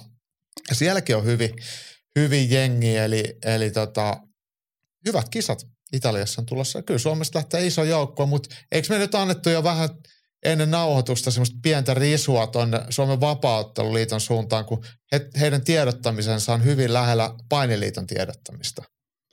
No ei nyt, painiliitto on kuitenkin niin kuin lähes edistyksellinen olla organisaatio tässä kohtaa. Mulla ainakin on nyt vähän epäselvää, että kuinka paljon jengiä, ketä kaikki sinne on lähdössä. Että jotain tiiviitä ottelu, ottelijaesittelijöitä sinne on alkanut tippua, mutta ei missään oikein osunut nyt äkkiseltään silmään, että mikä se joukko ja ketkä menee. Mutta tota, mielenkiintoisen nimi se, mitä minä nyt tuossa tiedän, niin halusin ottaa, tämäkin oli epäselvä, siis Omar Tukarev – Sisukymin mies, mutta et sä sanoit, että hän on menossa niihin nuorten Kyllä. kisoihin, eikä varsinaisesti niin kuin, sitten että muuttaa odotusarvoja, mutta et siinä tapauksessa esimerkiksi Tukarevin kohdalta mä odotan mitalia ihan suoraan. Joo, joo, mä samaa mieltä. Omar Tukarev erittäin potentiaalinen näistä suomalaisista ja, ja ei, ei nämä, hei, nämä nuorten, on se nyt sitten U21 vaikka U23, kumpi se nyt ikinä virallisesti olikaan, niin ei ne mitkään helpot, helpot karkelot nekään on, mutta mut kyllä Omarilla on jo sen verran kokemusta, niin, niin ihan realistinen ajat, ajatus on siellä kahlaan mitaleihin. Omar ottelee 7 ja siellä on, on varmasti osallistujia neljän kierroksen verran. Voi olla, että se, itse asiassa taisi olla tä, joo, täydet 16, eli noissa nuoremmissa on se niin 16 osallistujaa per painoluokka, kun aikuisissa on täydet 32, eli viisi kierrosta. Niin kyllä tuossa aika monta matsia 16 joukosta, kun mennään finaaliin, niin se on neljä matsia finalisteille. Kyllä, kyllä, mutta odotamme hyviä kisoja. Toinen nuori Urho, josta en nyt sitten tiedä sen huomautuksessa jälkeen, että onko Miro Honkanen, onko hän miesten sarjassa vai nuorten sarjassa. Mutta Mun mielestä Miro on miesten sarjassa. Ja toivotaan näin, mutta siis MMA Imatran lapsitähti, sanon lapsitähti sen takia, että kun Miro on niitä alkuperäisiä, kun nuorten vapaattelua ja junioreiden vapaattelua Suomeen tuotiin, niin Miro oli siinä – Reksi Suvanen joukoissa pikkupoikana nuorena kloppina silloin ja nyt siellä on aikuinen äijä, jota ollaan saatu sitten jo ihastella muun muassa Keitsissä käynyt esiintymässä, niin mulla on kovat odotukset kyllä. Miran sitä mielenkiinnolla tietty seuraan tuota uraa tässä näin.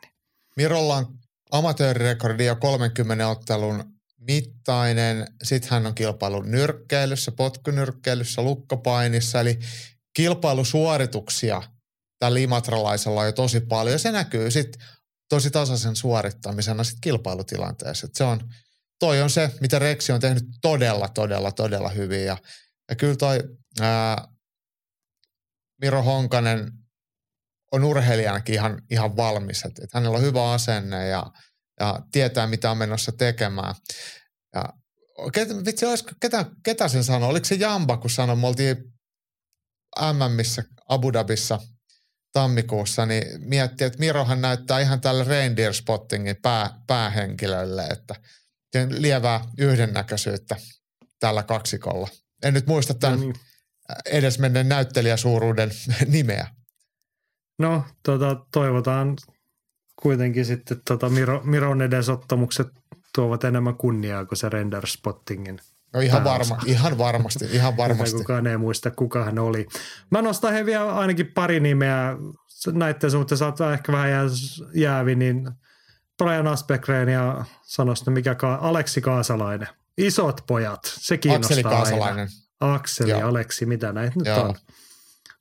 Joo, raskas ja kevyt raskas sarja. Kyllä nämä isot miehet, ne on aina, aina kovia. Ja kaasalaisen Akseli on tuon just ton aiemmin mainitun Heikki Jussilan, Jussilan ADCC valmistautumiskaveri, eli siellä on kyllä painittu korkealla tasolla ja paljon, ainakin Suomen mittapuissa, niin se ei ainakaan yhtään he, heikennä iskukykyä, niin katsotaan nyt minkälaista tulosta se sitten tuottaa vapauttelukilpakehissä.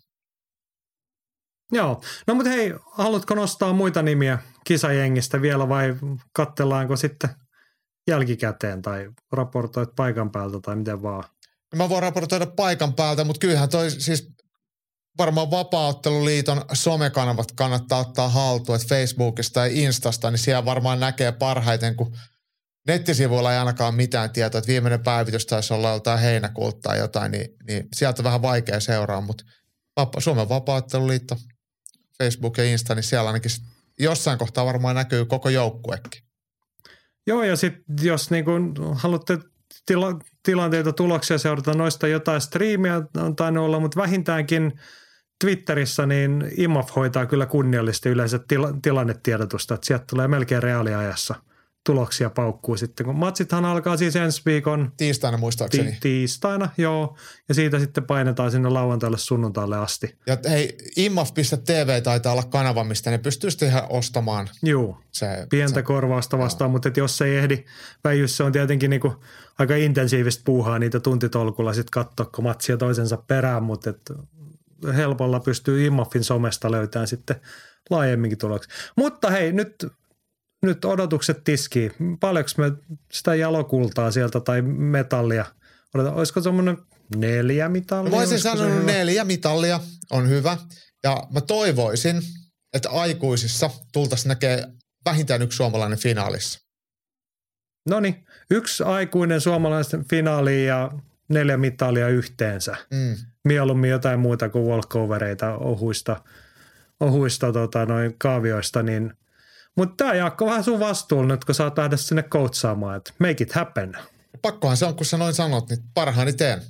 No niin, viikon päästä tai itse asiassa ensi viikolla ei podcastia varmaan tule, kun olet siellä, mutta tota noin, sitten kun palaat, niin sitten joudut tilille näistä jutuista. Vastuuseen teoistasi. Joo. Tai tekemättä Hei, jättämisestä. Kotimaan katsauksessa riittää vielä vähän puitavaa, niin mennään eteenpäin ammattivapaattelua. Mukavia matsiuutisia tiedossa. Ei tällä vaan ensi viikolla antaa mä saan kertoa. Vuorimuori on takas ja Hama ja Halonen ottelee lokakuussa Puolassa ja huutomerkin kerran nämä. Vuorimuori eli Maiju Suotama lähtee lyhyehköllä varoitusajalla Invictaan ottelemaan, eli palaa ottelutauolta. Tämä on ensi viikolla. En nyt muista jenkkiottelijan nimeä. Ei, se oli, oli brasilialainen. Brasi, eikö niin Jenkki Joo. oli vetäytynyt ja Brassia vasta otella, näin päin se meni. Mä, mä en muista hänen nimeä, mutta me veikkaan, että nimessä esiintyy sana Silva. Okei, okay. mutta tota, tämä on hienoa, että tuli tämmöinen mahdollisuus ja se, että siihen mahdollisuuteen tartutaan tietenkin. Kyllä. Niin, niin. pitääkö meidän nyt katsoa se kuitenkin se vastustajakin, se varmaan tästä löytyy. Ketlen, Ketlen Sousa ei ollut Silva, vaan Sousa. Joo, no mutta melkein. Mutta eh, siis ennen kaikkea se, että niinku, totta kai Maijun tapauksessa sitä eh, matsitilaisuuksia on ollut vähän ollut taukoa kaikkea, mutta kiva olla valmiinut. Vaikeaseen paikkaan menee. Sousa 11-3 listalla. Hänelläkin muuten on Invicta debyytti, mutta kolme ottelu voittoputkessa tullaan tuolta kehiin. Niin, niin. niin. Joo, Mielenkiintoista. Mutta sitten yhtä ilahduttavaa toi Jussi Halonen lähtee Puolaan. Nyt muista, ei Masaka kirjoittanut, se oli joku vähän värikkäämpi tapahtuman nimi kanssa. FSC. Just se. Jotain sellaista. Ja sitten tuli vielä perään tuli tieto, että Turun – nuoren sukupolven Hamad Dara, aikaisemmin tunnettu muun muassa Muhammad Ali nimellä otelleena amatöörikehissä, niin tämä taitaa olla hänen ammattilaisdebyyttinsä, mutta sama iltaan lähtee siis. Sama ilta ja hei, tämä näyttäisi muka olevan, tai muka, siis mikä mä sitä kritisoima tapologissa Hamad Daran ottelu Sebastian Desovitskia vastaan, niin on merkattu pääotteluksi. Puolalaisella on yksi ottelu alla ja Hamalla on sitten tosiaan ammattilaisdebyytti. Okei, kyseessä. kuulostaa erikoiselta. Ehkä suhtaudumme silleen pienellä varauksella, että joskus nämä tapologiottelujärjestykset saattaa vähän muuttua näiden Täällä on myös kaikenlaista amatöörimatsia ja potkunyrkkeilymatsia tapologiin merkitty, että ammattilaismatseja ei ole kovinkaan montaa. Joo, mutta tämä oli siis vasta 8. lokakuuta, ehdimme ehkä tuohon palata sen tarkemmin. Varmaan Puolasta yleensä perinteisesti jotain striimejä, josta löytyy. Ja Majumatsihan näkyy muuten tuo Invictajilta ensi viikolla, niin Viaplaylta, eikö vaan? Näin mäkin ymmärsin, että Viaplaylta se näkyy. Viaplayhän oli sitä jakanut jo, jo omissa kanavissaan ja se on hemmetin hienoa. Joo. Ennen kuin siis todella hienoa, että suomalaisilta, meillähän on mukava syksy, tässä on pari iltaa kotimaassa ollut ja Keitsiä on tulossa vielä ja Karelia on tulossa. Hyvä syksy, mutta että se päästään ulkomaillekin.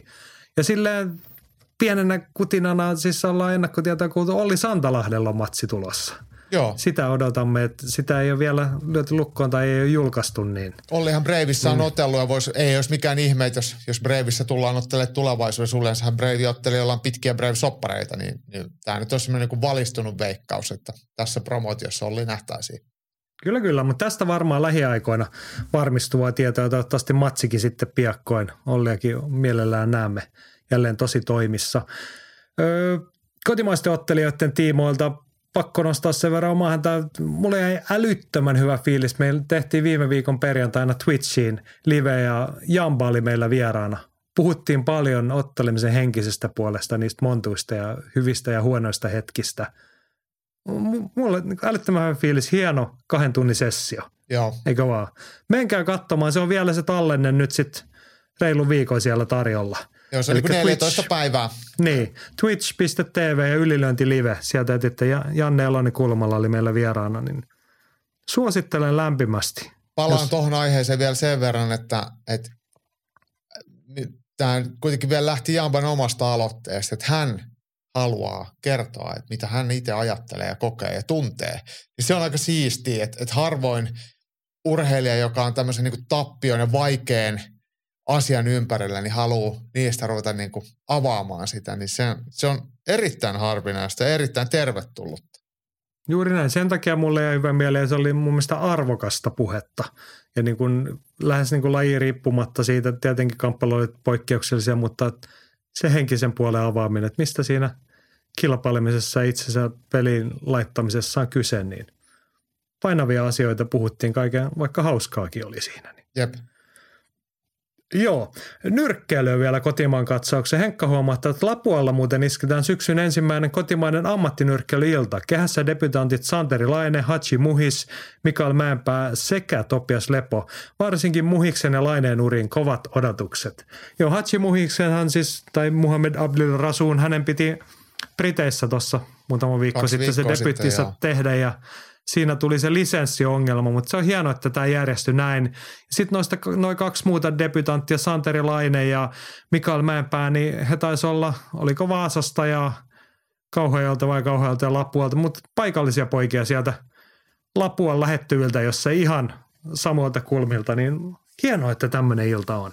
Mikael Mäenpää on itselleni vähän vieraampi, mutta Santeri Laineen toki tiedä. Hänellä on kuitenkin amatöörinä kannukset jo ansaittu, niin, niin kuin Muhiksella myöskin, niin, niin, niin heiltä voi sitten odottaa, tämä on lupa odottaa am, ammattilaisenakin jotain. Ja, ja tämä on, äh, eihän kumpikaan ottelijoista ole mikään lapsi, mutta iso kiro on ollut se, että Suomessa amatööri tähdet ottelee eläkeikään asti amatöörinä ja sitten jo niin kuin, tai siirrytään ammattilaiseksi vasta kun ollaan jo menetetty ne parhaat vuodet, niin sitten ne ammattilaisurat ehkä jää vähän tyngiksi, mutta nämä miehet on mielestäni ihan oikeaan aikaan liikkeelle. Kyllä, kyllä. Ja siis tuolla on myös amatööriotteluita. Tässähän oli se, että tässä piti olla Timolainen pääottelussa, mutta hän tyrmäystappion sen jälkeen on nyt sitten ihan ansaitusti varmaan huilalla. Ja kiva, että toi Muhiksen matsi saatiin tonne. Lipunmyyntitiedoissa on myös Satu Lehtonen nostettu tonne. Okei. Okay. toivottavasti tonne. Homman nimi on siis PP Boxing Night ja vähemmän yllättäen PB Boxing Hallissa Lapualla, en tiedä paikkaa sen tarkemmin. Mutta lauantaina 24. päivä. Lippuja on tarjolla, jos Pohjanmaalla olette, niin menkää. Muistakaa, että kamppailuurheilu on parasta paikan päällä. Mun mielestä siellä oli hei, semmoinen kilpailukin oli luvassa. Ihan kun mä olisin nähnyt Juho Haapojan jossain somekanavassa, olisiko ollut ihan peräti tänä aamuna vai eilen, että, että siellä on semmoinen voimalyöntipallo, mihin mis, mistä kisataan. Eli, eli Suomen kovin lyönti, lyöjätitteli on myös jaossa. No niin, sehän kuulostaa lupavalta. Mm. Eikä se huonoa se, jos, jos joku tietää, että tuottaa jotain striimiä tarjolla, niin pistäkää somen tietoon, niin jaetaan sitä. Ratasen Petri toteaa vielä, että Alexander Usuk on menossa paikan päälle Wilder Helenius-matsiin. Haluaa otella Wilderia vastaan, kun kerran Fury päätti ottaa Joshua-matsin ensin. Eli otteleeko Helenius siis ensi vuonna Usukia vastaan, kun hoitaa tuon Ronssisen pommittajan tuosta pois? Niin. Uskotko tällaiseen skenaarioon? En, en minäkään.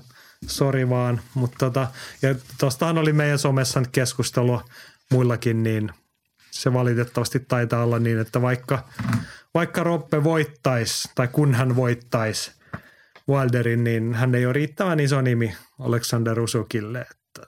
Sitten varmaan löytyy kaiken näköistä uusinta ottelupykälää ja muuta. Nä, näin, se on, näin se on, näin se on. Ja siis tämä ei ole mikään haukku Heleniusta vasta, mutta pitää tunnistaa ne realiteetit, että hän on raskassa sarjassa täysin merkityksetön Wilderin, Furyn, Joshuan, äh, Delia Whitein, Chisoran, kaikkien nimekkäiden, vaikka ei välttämättä sitten häntä parempien ottelijoiden äh, jäljessä. Tai silleen, että, että, että, että Rob ei niin kuin suomeksi merkitse yhtään mitään kenellekään kansainvälisesti. Meille hän on kaikki. Tylyä, mutta totta. Siinä kotimaan katsaus. Nyt siirrytään synttäriaiheiden pariin. Kuuntelet Unibetin ylilyöntipodcastia. Ja kuten todettu, tällä viikolla UFCkin pitää huilia Raisinia ja Brasiliassa pikkuiltaa ja vähän nyrkkelyä ja Lapualla nyrkkellä, mutta meillä ei oikein ole isompaa viikon taistelua, niin otettiin nyt kun ylilyönti viettää kuusivuotissynttäreitään tässä samalla, niin teemana on unelmien taistelut ja ylilyönnin kuusivuotis jo lahjatoiveet. Mitä siihen sanot, Jakko? Tämä sopii mulle oikein hyvin. Kivahan itselle on antaa lahjoja, eikö se ole? Vai annetaanko ne kuulijoille? Mitenpä se nyt menee? Mä taas edelleen vältetään sitä, että puhutaan kauheasti itsestämme, mutta tota, kuusi vuotta ylilyöntiä. Mä haluan vaan sanoa tässä kohtaa, että tämä on edelleen aika siistiä puhua. Tämä on niin erittäin Parhaita siistiä. asioita, mitä työelämässä on tullut tehtyä, vaikka viimeisen 15 vuoden aikana. Se on sitä edelleen vuodesta toiseen. Niin mun lahjatoiveen henkilökohtaisesti ehkä sitä, että tämä jatkuu seuraavatkin kuusi vuotta. Joo, ja saa jatkuu pidemmällekin. En, en, en pistä, pistä hanttiin. Et, et on, mm. on nauttinut jokaisesta päivästä ja odotan innolla seuraavaa aina ylilyöntipodcastia tai striimiä tai reissua tai mitä ikinä. Että et tämä on, on erittäin miellyttävää, erittäin mukavaa. Ja myös siinä mielessä henkisesti palkitsevaa, että, että tuntuu, että saa tehdä asioita, mikä resonoi sit sillä lailla, että joku, ihmiset, te, hyvä ylilyöntiperhe, niin kommentoitte, että, että, että sillä on jonkinlainen semmoinen interaktiivisuus merkitys. ja merkitys. Niin, se on tosi mm. jees. Joo, mutta hei, kun ei ole viikon taisteluita, niin on unelmien taistelut meidän pieni vaatima, ei tehdä niin kuin isoa numeroa nyt kuusivuotissynttärissä. Meidän pieni vaatimaton lahjamme teille, että mietitään tämmöisiä mielikuvitusjuttuja ja kivoja. Tämä itse asiassa lähti, tuli Twitterissä hyvä ehdotus, Veli-Pekka Honkonen kirjoittaa, että kun on UFC-väliviikko, rakentakaa unelmien pääkortti. Mielellään niin, ettei viittä, viis, viittä mestaruusmatsia, vaan realistinen kortti. Nuorempaa tähtiä tyyliltään sopivia rankattoja ja loppuun iso main event. Kyllä te tiedätte ja tiedetään me. No niin. Mitä me pistää pääotteluksi? sehän on pakko olla the baddest man on the planet. Ei ole muuta vaihtoehtoa. Ei ole muuta vaihtoehtoa. Eli raskaan sarjan UFC-tittelimatsi on meidän, mikä tämä nyt olisi sitten, UFC, UFC, ylilyönti, UFC X ylilyönti. Ei siis tämähän on UFCn Suomi-debyytti kun se tulee tota Hartwall Areenalle, kun ensiksi joku suomalainen ostaa sen ja sitten kutsuu Ei, tota. kun ne tulee Turkuhalliin. Se ah, sori, sori, sori. Totta, totta. No niin, Turkuhallin areenassa Octagon siellä keskellä viljasiiloa. Raskaa sarjan tittelimatsi. Ketä nousee häkkiin? Tietenkin siellä on puolustamassa Ranskan sarjan mestari Francis Ganou ja häntä vastaan kaikkien lemppari unelmavävy John Jones. Joo. Tämä olisi semmoinen kaikki voittaa tyyppinen skenaario, että saataisiin ensinnäkin toi niinku lässytykset sikseen ja homma hoitoon ja katsotaan, että onko siitä John Jonesista mihinkään vai voidaanko unohtaa. Sen lisäksi kyllähän tämä nyt rea, niinku rehellisesti ottaen tämä myisi enemmän kuin mikään. Joo. Sen muuten ja varmaan siis tietää jotenkin, myös Dana White. Ei meidän tarvitse sitä kertoa sille. Vaikka meistä kumpikaan ei John Jonesia fanita eikä ihan, en mä voi sanoa niin kuin enää odottavan, että hän palaisi, mutta että kyllä mua sitten, että jos se hetki tulee, että todetaan, että John Jones palaa, niin kyllä, mä sen, kyllä mua kiinnostaa nähdä, että mitä se on.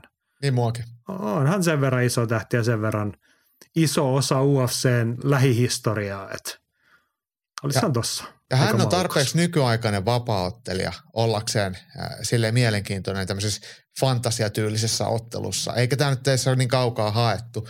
Ei, kun välillä siis mietitään, on ihan realismia, niin. jos hän nyt saa sen pakettinsa niin kasaan ja saa, joku diili saada aikaiseksi, että hänet saadaan häkkiin. Niin. niin toihan on se matsi, mikä pitää, eikä esimerkiksi Miocicia vastaan. Jep. Ja olisi myös niin kuin Francis Canu vastustajana kiinnostavaa. Että niin. Se olisi täydellinen. Joo. No niin, mutta sitten me pistetään tuommoisia pienempiä tähtiä toiseen pääotteluun. Otetaan miesten välisarjaa. Conor McGregor vastaa Kamaru Usman. Joo.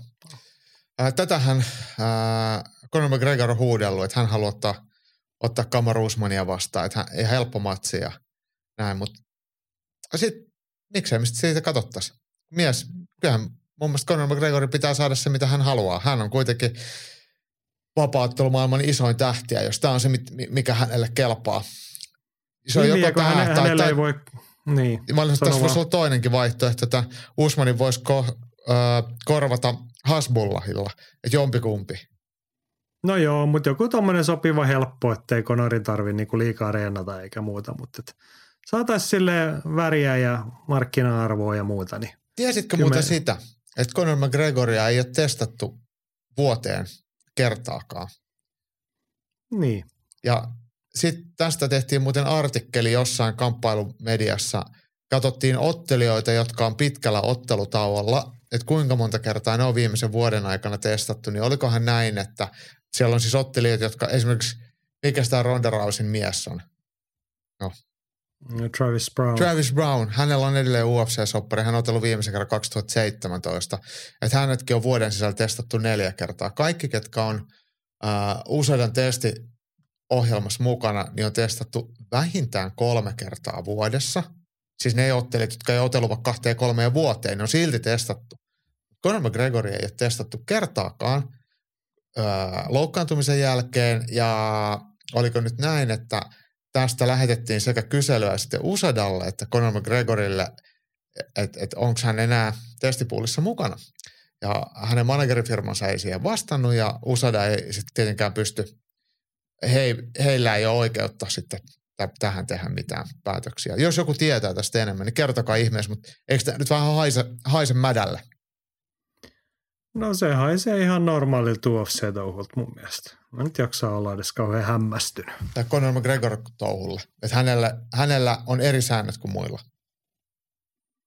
Niin, Mm. mutta tämähän on ihan tavallista. Tavallinen mä, niinku, mulla niinku herätä minkäänlaisia reaktioita muuta kuin, että mitä tässä nyt muuta olisi sit odottanut oikeasti. Näinpä. Mutta mut tietty tässä on niinku mielenkiintoisia aspekteja voi olla, että onko se sopimus voimassa. En mä niinku sitä en odota, että kaikilla olisi samat säännöt, koska se olisi naivia, mutta et, jos tuossa on jotain sellaista taustaa, että Conor McGregorilla ei ole UFC-sopimus, niin sehän saattaisi olla mielenkiintoista, mutta Jep, ehkä tämä on vaan tämmöistä normaalia shittiä. basic shittiä. No niin. No mä äsken sanoin, että toi on toinen pääottelu, mutta sitten meillä on tota titteliottelu tässä nyt vielä. Pitäisikö tämä olla kuitenkin sitten toi Conor ennen tätä, nimittäin Amanda Nunes vastaa Valentina Sevchenko kolmonen. Joo. Se on Niin, seuraava. sä halusit tämän, ja siis onhan tämä naisten vapaaottelussa, tämä on se matsi, jo, jo, jossa on niin kuin jotain isompaa panosta tällä hetkellä. Mä en ole henkilökohtaisesti, en ole tästä ihan super syttynyt koskaan ollut, koska Nunes on kaksi kertaa voittanut. Kyllä. Mutta it, mut- mut toisaan tähän vaihtoehtoja. No, Ää, Nunes Cyborg 2 tai Nunes Mut Kiila Harrison sekin on- 1. no niin, se olisi ehkä se. Sitä me ei muuten huomattu tuossa ennalta ajatella, mutta et kun mua ehkä vähän kiusaa siinä se niin kuin painoluokka Mm. asia, että onko se Kiila Harrison nyt sitten oikeasti 145 Se on otellut Ottelija. 145. No niin, ehkä se sitten olisi se, mutta se voisi niinku, tavallaan se kiinnostaisi jopa enemmän kuin Niin, si- Sevchenko. Mä tiedän, että ehkä niinku, Voisi olla Urheilullinen niinku- anti. Voisi olla siinä ehkä se paras, siinä Sevchenko kolmas. Siinä niinku niin, kaksi tosi hyvää. mutta tässä olisi niinku semmoinen asetelmallinen anti. Nunes, Nunes vasta Harrison Niin, kyllä. olisi. Mutta Harrisonhan ei nyt ole edes UFC-ottelija, niin siinä mielessä ehkä me jätämme sen nyt sivuun toistaiseksi.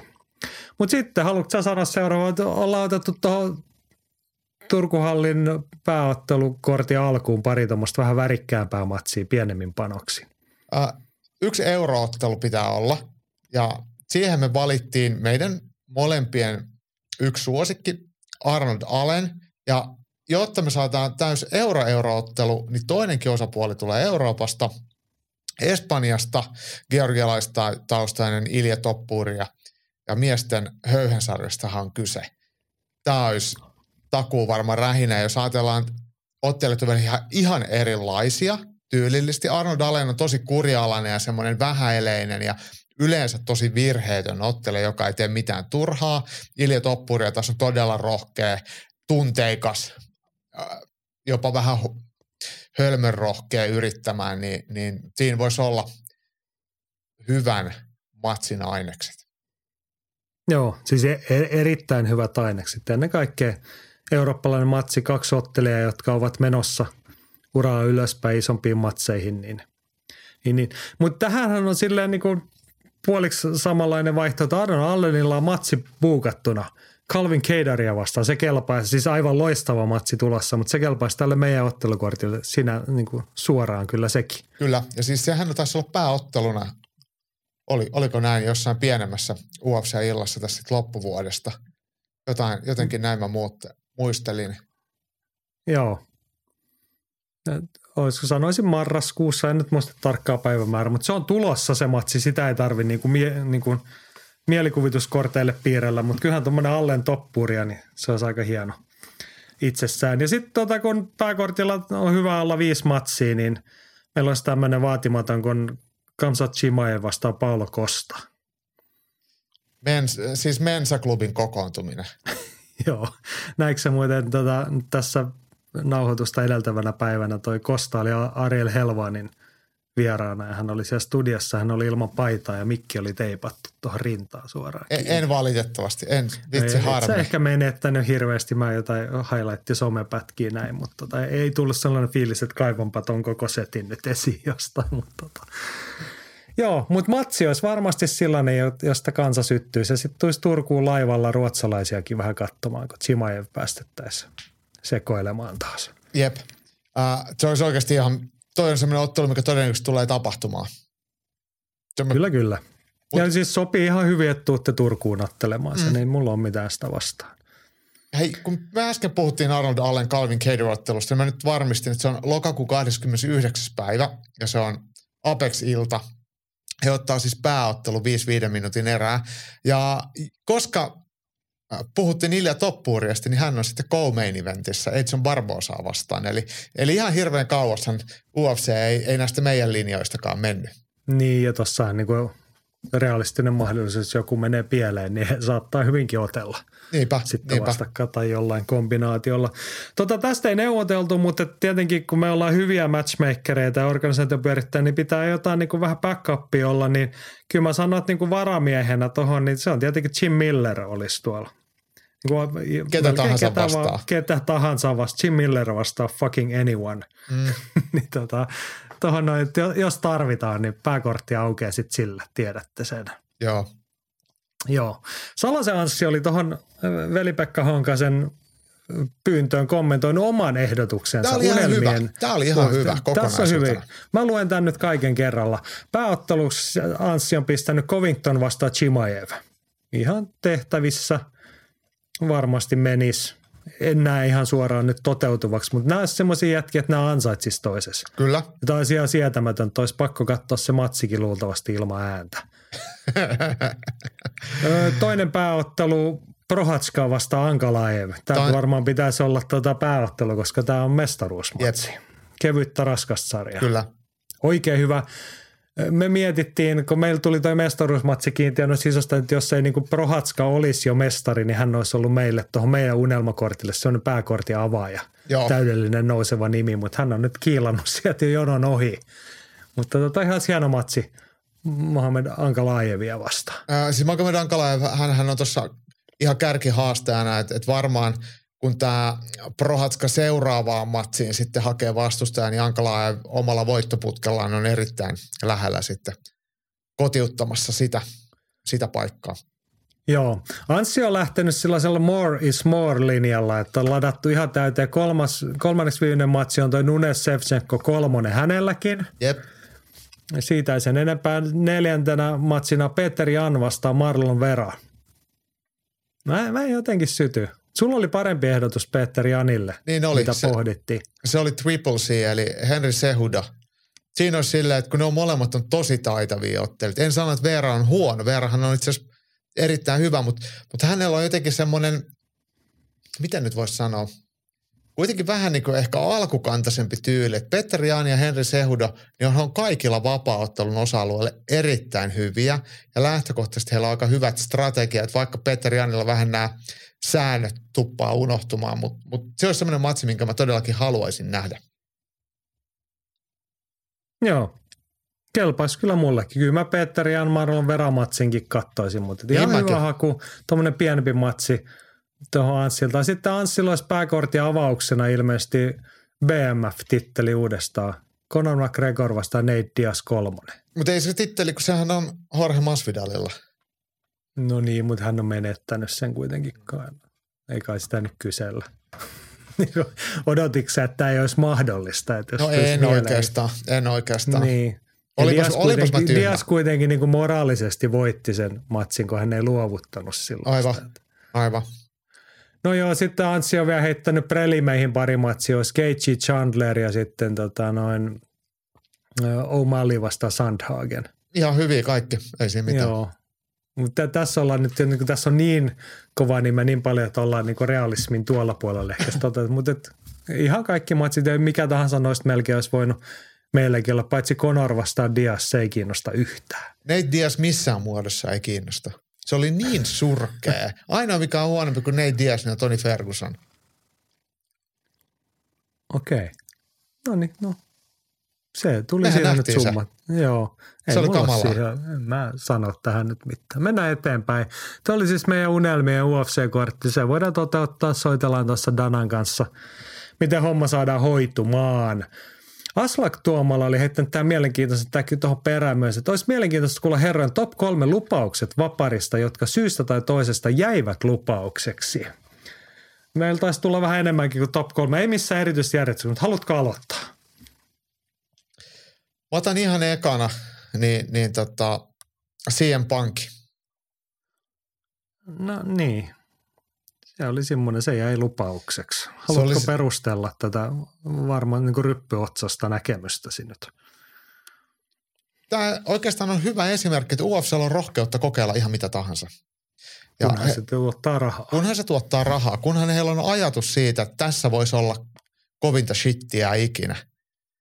Se arpa ei, ei oli tyhjä arpa. olla edes sellaista ajatusta. No ei, mutta, mutta siis siinä oli kuitenkin, siinä on hyvä haku, sillä haetaan uusia katsojia, uutta tulokulmaa, luodaan kysymyksiä, oletuksia, mitä jos. Mutta siihen Punk olikin aivan surkea vapauttelija. Rohkea, nostetaan hattua, hän meni sinne eikä hän ollut mitään hajua, mitä hän tekee. Mutta mut se, oli sit, se, se oli niin sanotusti nähty. Ja se ei mennyt niin kuin sen piti. Mä oon sen verran kyyninen, että mahtoiko kukaan edes odottaa. Siis mä ehkä tää oli sullekin vähän läppä, että oliko hän nyt lupaus. Mutta hän oli vanha raihnainen ukko, joka ei niinku oikeasti ollut mikä ihan kauhean, kauhean meritoitunut kamppailuurheilija lähivuosiltakaan, vaan pellepainia. Ainoastaan. Niin, niin. siis Niin. olihan hänen yliopistovuosilta painitaustaa, mutta et kun siitä on sit, niin oli varmaan 15 vuotta jo aikaa, niin Jep.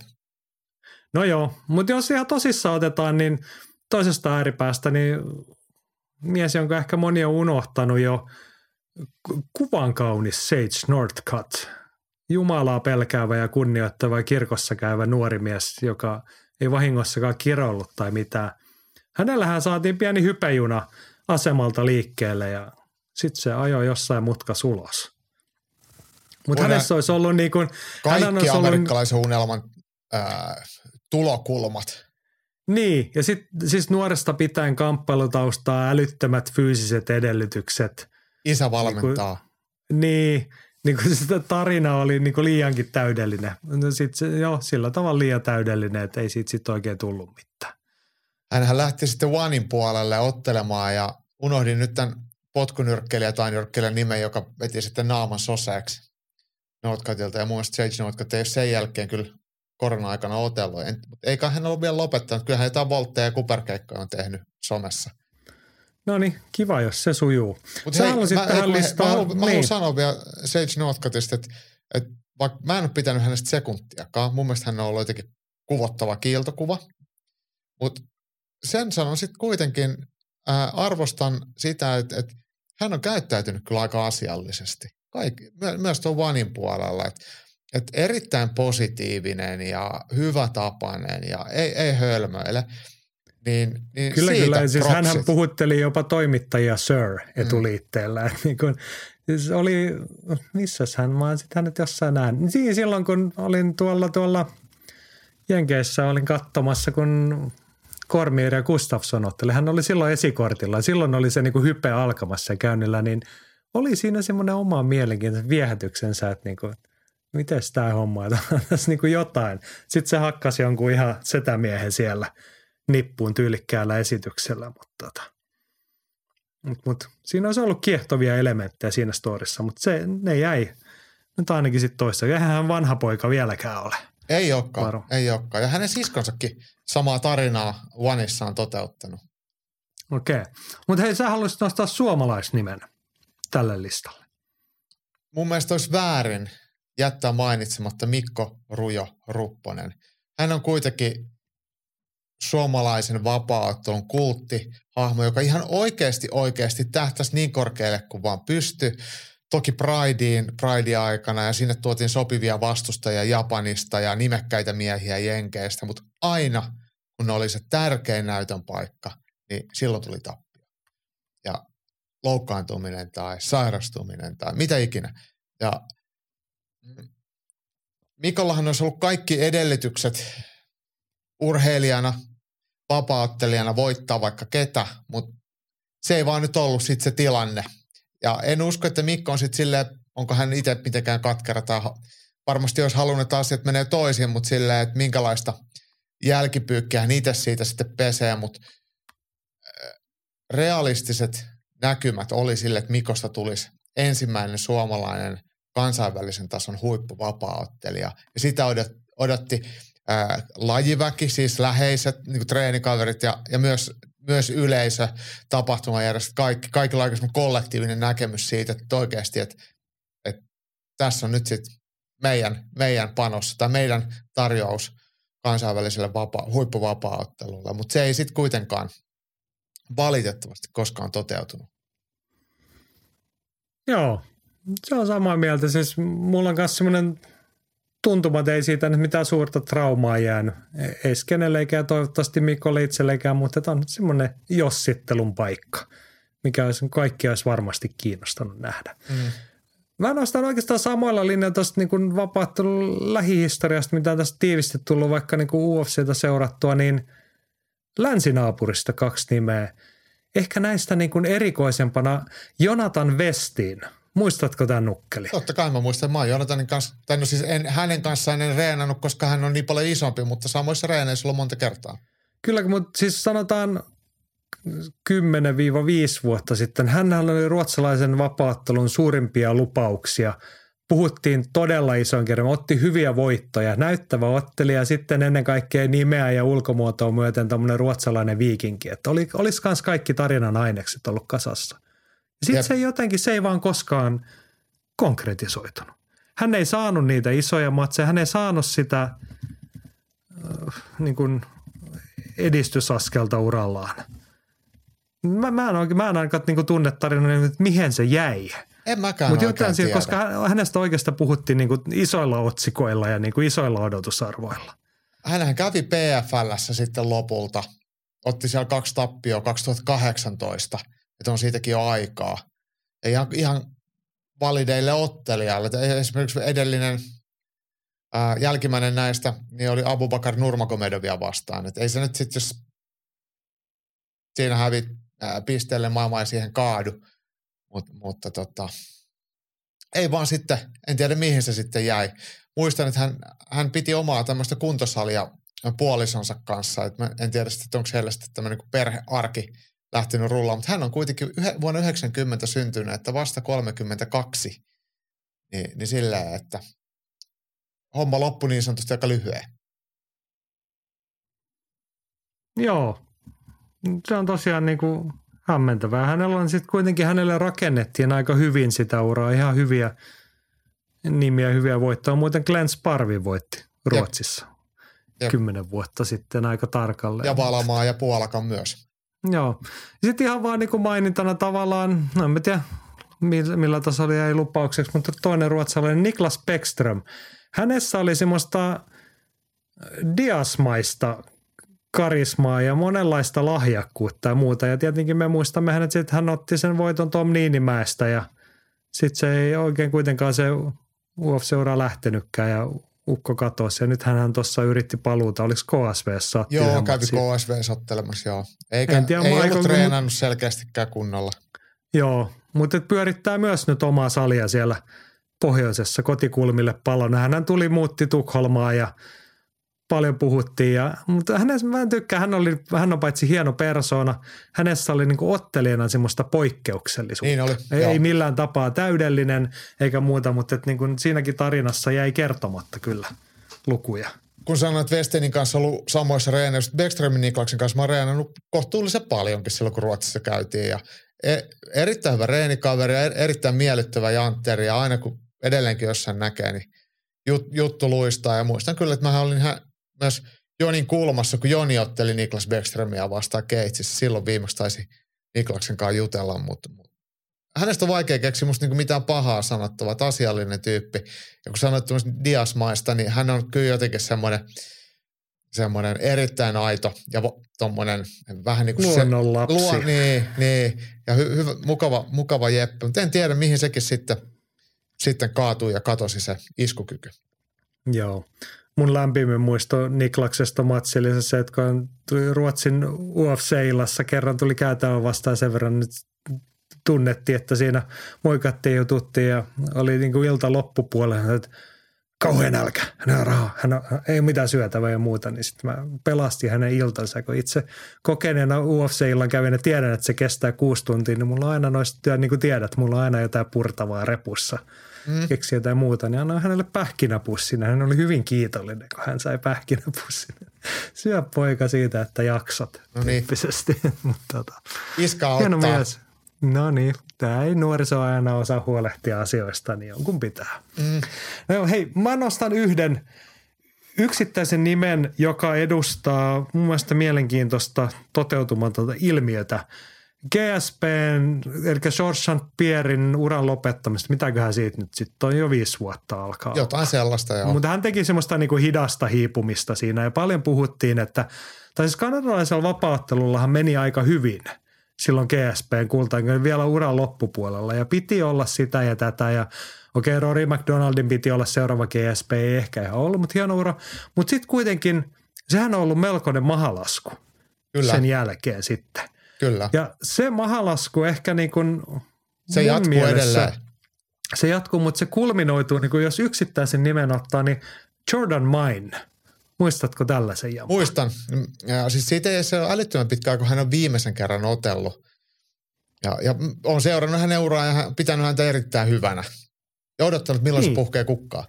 Juu, juu, hänellähän oli siis myös kaikki edellytykset. Siis pitkä nuoruudesta alkanut kamppailutausta, hyvät pohjat, fyysisesti älyttömän hyvä taustajoukot, kun is, paitsi isä valmensi, mutta no voidaan olla sitten niinku eri mieltä. Mutta hän nousi tosi nuorena UFC:hen ja hänen lempinimensäkin oli Young Gun. Ja hänen piti olla se koko, sanotaan 2010-luvun uuden sukupolven semmoinen kärkinimi. Ja sitten se vaan jäi toteutumatta. Joo. Eihän nyt vieläkään ole 32 vuotta. No edellisestä matsista muuten hän on pella, onhan varmaan lopettanut, koska no en tiedä. Viime Milloin vuonna on, no kaksi, siis kaksi vuotta sitten Bellatorissa hävinnyt Jason Jacksonille. Viime vuonna on vielä niin kuin peruuntunut matsi. Okei, okay, okei. Okay. Eli ilmeisesti Mut ollut jollain lailla aktiivinen. Niin, joo ja loukkaantunut siis. Mutta Bellatorissa nyt viimeksi, mutta et, jotenkin, eikä sitten niinku ne lupaukset ja sillä että hänen neljästä viimeisestä UFC-matsista niin kolme tappia, Thiago Alves, Emil Meek, Belal Muhammad, niin kertoo siitä, että no on nimiä. No Belal Muhammadhan on niinku kovan tason nimi nykyisellään, mutta et, kyllähän olisi pitänyt hoitua, jos hän olisi. Ainakin Emil sillä... Meek. Niin. No mun mielestä Thiago Alves ei kuitenkaan joo, joo, enää kyllä, 2015 kyllä. ollut ihan niin kuin parhaiden aikojensa vedossa, mutta et – mut, mut. Se on jäänyt mieleen, toi poika. E, ehkä muutenkin kuin sen takia, että kun hän otteli samalla kortilla Tulsassa kuin Tom Niinimäki silloin. Niin, niin siitä reissusta jäi mieleen se kohu, kun hänen isänsä oli sitten pidätetty ennen matsia. Hän oli aamuyöllä kännissä hotellisiivoja ahdistellut. Niin. Ihana. niin. Mutta hän silloin hoiti ilman iskää sen matsia ja voitti Mike Pilin. Mm. Tota noin. Joo. Haluatko lisätä vielä jotain? Tuossa tuli vähän enemmän kuin top kolmostakin nyt jo. Tämä aihe, tai siis nämä mitä mä tuun sanomaan, niin me ollaan käsitelty näitä eri yhteyksissä ää, useamminkin, mutta kun sä puhuit kanadalaisesta vapauttelusta, niin olisi väärin ohittaa TriStar Gymia, että et, et tämä GSPn kotisali, mikä on ollut kanadalaisen vapaaottelun kehto, niin sieltä ei tule enää mitään ottelijoita.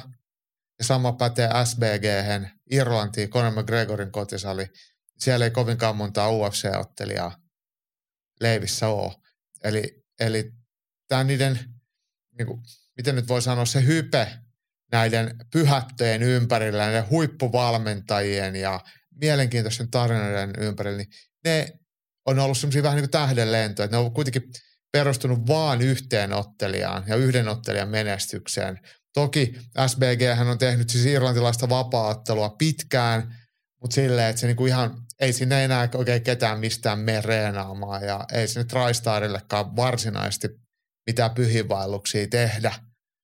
Ni, niin se on silleen vähän surullista, mutta molempia saleja yhdistää se, että ne on paikoissa, missä on paska sää ja kallis asuu, niin ei, ei välttämättä ole semmoista kamppailuturismia siinä mielessä helppo toteuttaa. Ja asuminen no. tyyliin on kallista, mikä nyt tietenkin Jenkeissäkin on, mutta, mutta näin, että, että näistä on puhuttu, että miksei suomalaiset mene sinne ja miksei suomalaiset mene tänne. Ja Teemuhan oli pakkaleen tuolla TriStarilla tovin aikaa reenaamassa, mutta silleen, että ei, ei ne enää, ne, ne ei silleen, niistä ei varsinaisesti puhuta.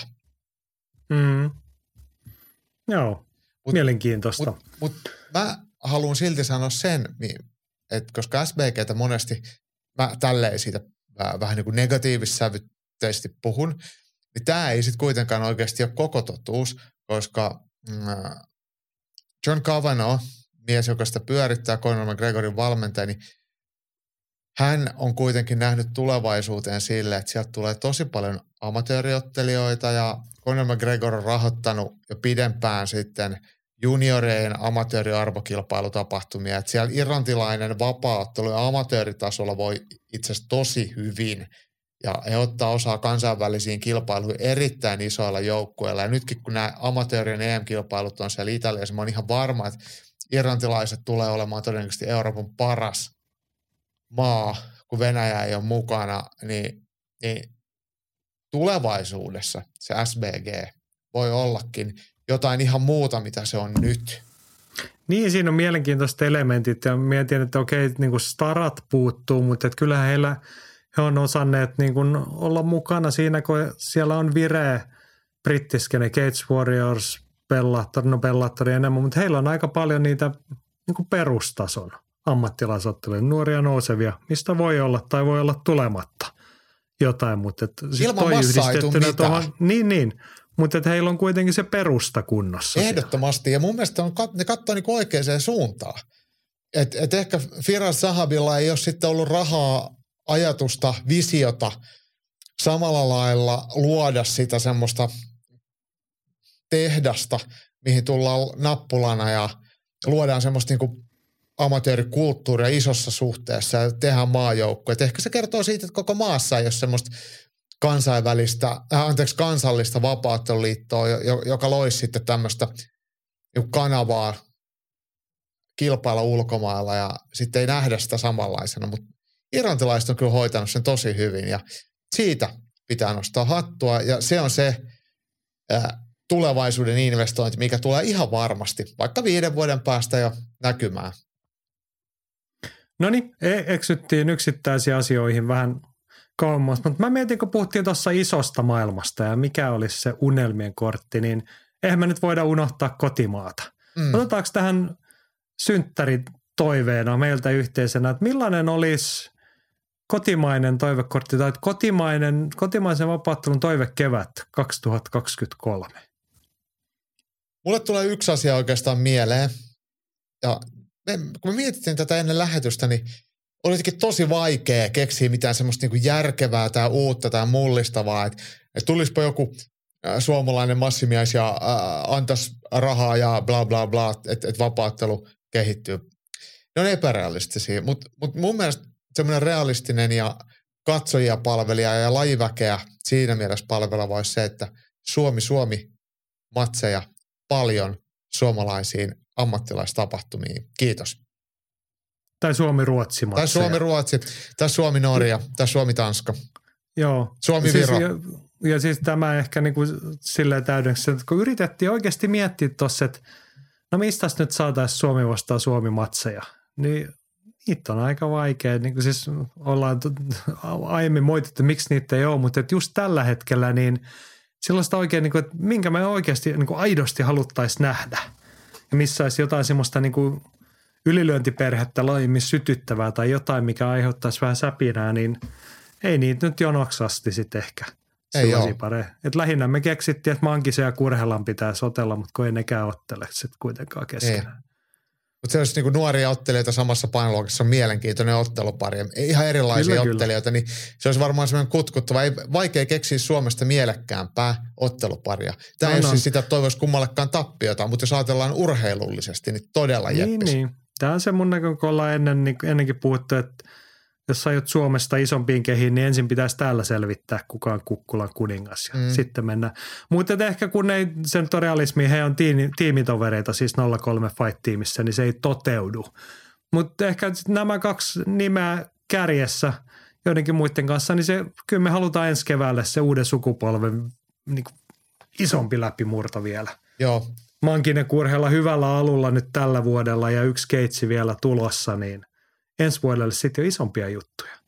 Joo, ja sitten toinen, mitä tuosta niinku pohdittiin, niin on se, että kun puhut uudesta sukupolvesta, niin missä kohtaa tämä meidän menestyvä nuori maajoukkue osalli, tai maajoukkuelaiset siirtyy ammattilaisiksi, vaikka Omar Tukarev, Max Hynninen, niin missä kohtaa he seuraa sitten Emil Kurhelaa ja Ville Mankista en ole hoputtamassa ketään, enkä toivokaan, että ketään tekee sitä loikkaa liian aikaisin, mutta ehkä siellä on sitten ne kuitenkin ne odotukset, eikä niinkään sitten näissä niin kokeneemmissa Suomessa ottelevissa ammattilaisissa. Se on, ja se on, veikkaan, että se on realismi, että sieltä joku nimi tulee, mutta myös tarpeen. Niin kuin sen, me ollaan puhuttu siitä skeneen elinvoimaisen siitä, että nyt on tavallaan se vähän ikävä välitila, kun tuossa on ihan selkeästi – korona-ajat vei siitä vähän vanhaa väkeä pois ja uutta ei ole ihan tullut tilalle eikä ollut niitä tilaisuuksiakaan niin paljon, niin sitä kysyntää, tarvetta olisi, niin kyllä mä luulen, että se muuttuu realismiksi ensi vuoden puolella, mutta et, en toisaalta, mä en ainakaan halua niin liikaa sit, jos me nyt puhutaan meidän unelmien tai toiveiden keväästä 2023, niin ei sitä ehkä niin niitä odotuksia rakenneta sitten kenenkään ammattilaisdebutantin varaa, mutta et ehkä sitä me kaivataan ja mielellään, hyvin mielellään näkisin viimeistään jo alkuvuodesta sitten vähän jotain noista hyviä nimiä nosti Tukarev, tämmöisiä sieltä esiin. Mm. Ja sun, sun valmentaja, kyllä mä, mä tiedän, että sä ehkä vähän jarrutat, mutta Brian Aspekren vaikka, niin jos nyt vaikka EM-kisat menisi hyvin, niin en mä nyt ihan mahdottomana näe, että pian olisi se aika hänelläkin sitten ottaa se seuraava askel. Joo, kyllä se niin pikkuhiljaa tulee, tulee kohille, että, että se on vaan itse tärkeää, että, että amatöörin oikeasti, mä sanon tämän taas kerran, että sä osaisit otella vasenkätistä vastaan ja oikeakätistä vastaan ja lyhyempää vastaan ja pidempää vastaan ja painiaa vastaan, jujutsukaa, nyrkkeilijää, potkia, että sä osaisit voittaa kaikenlaisia ottelijoita. Niin kun amatöörinä saat sitä harjoitella – sitten sun ei tarvitse ammattilaisen miettiä, että voiko mä ottaa tota matsia, kun toi on vasenkätinen, että voiko mä ottaa kun toi on tämmöinen jalkalukkomies. Että mulla on ihan sama, tai siis ammattilaisena pitäisi olla ihan sama, että kuka sinne vastaan tulee, että minkä tyylinen ottelija se on. Eihän siinä, siinä kohtaa voi enää ruveta miettiä, että ei mä tota, kun toi vittu, kun toi lyö noin lujaa, niin en mä halua tuolta vastaan otella. Niin, niin. niin.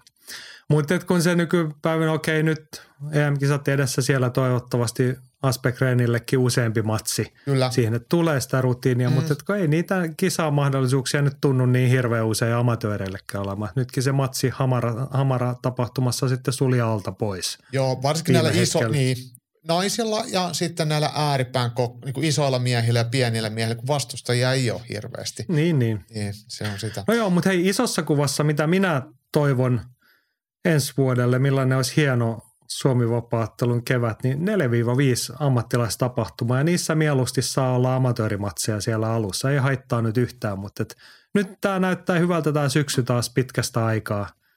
Kaksi tapahtumaa ollut, Keitsiä tulossa, Karelia tulossa, niin kuin sanottu, toivottavasti jossain jotain muutakin ilmaa tulee. Ei, Lahdessa oli, oliko siellä Night. niin, oliko siellä vapaattelu, en nyt muista, mutta et, tota, kuitenkin hyvä tapahtuma tulossa, niin samaa keväälle. Parit keitsit ja hamaraa sinne ja jotain muuta. Hei, mä esitän tämmöisen, tä, tästä ei puhuttu etukäteen, mutta, mutta mä koen, että mä voin, voin tähän mun omalle toivellistalle laittaa ihan mitä mä haluan.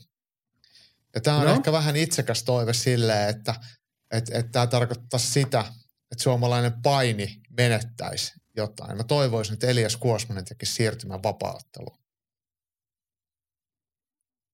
Niin, se on vähän itsekäs toive, mutta tota, en mä tiedä, onko se realistista, mutta et joku vastaava nimihän me kaivattaisiin. Et, et, et nyt miksei, kun, kun tota, on, nä- kun ihan Suomessa kuitenkin painin taso on erittäin korkea, niin, niin mi, miksei joku niistä jossain kohtaa kyllästy siihen painimisen koukeroihin.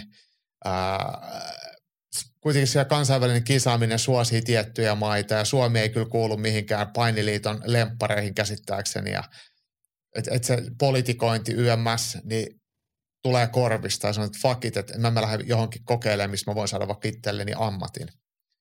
Kyllä. Niin, niin. Ja sit- Elias Kuosmanen tuli ekana mieleen, koska hän, hänellä on jonkinlainen käsitys siitä, mitä vapaaottelu voisi olla, ja hänen nimensä sitten on tuossa kielen päässä. Ei, ei tietenkään, mulla ei ole mitään sisäpiiritietoa hänen tu- tulevaisuudestaan, mutta, mutta, mutta tämä nyt oli oma tämmöinen törkeän itsekäs ajatus. Tämä oli ihan hyvä haku. Terkkuja Eliakselle, toivottavasti alkaa ei olla kunnossa. Ja jos ei nyt vähintään sitä painiuraa, mutta et mielellään otamme sinut vapaatteluun. Ja yhtä lailla mä voin heittää tästä niin kuin toinen, että sanoit, että Eliaksella oli jonkinlainen käsitys ja tuntuma, niin miksei nyrkkeilypuolelta vaikka Arslan Katajev.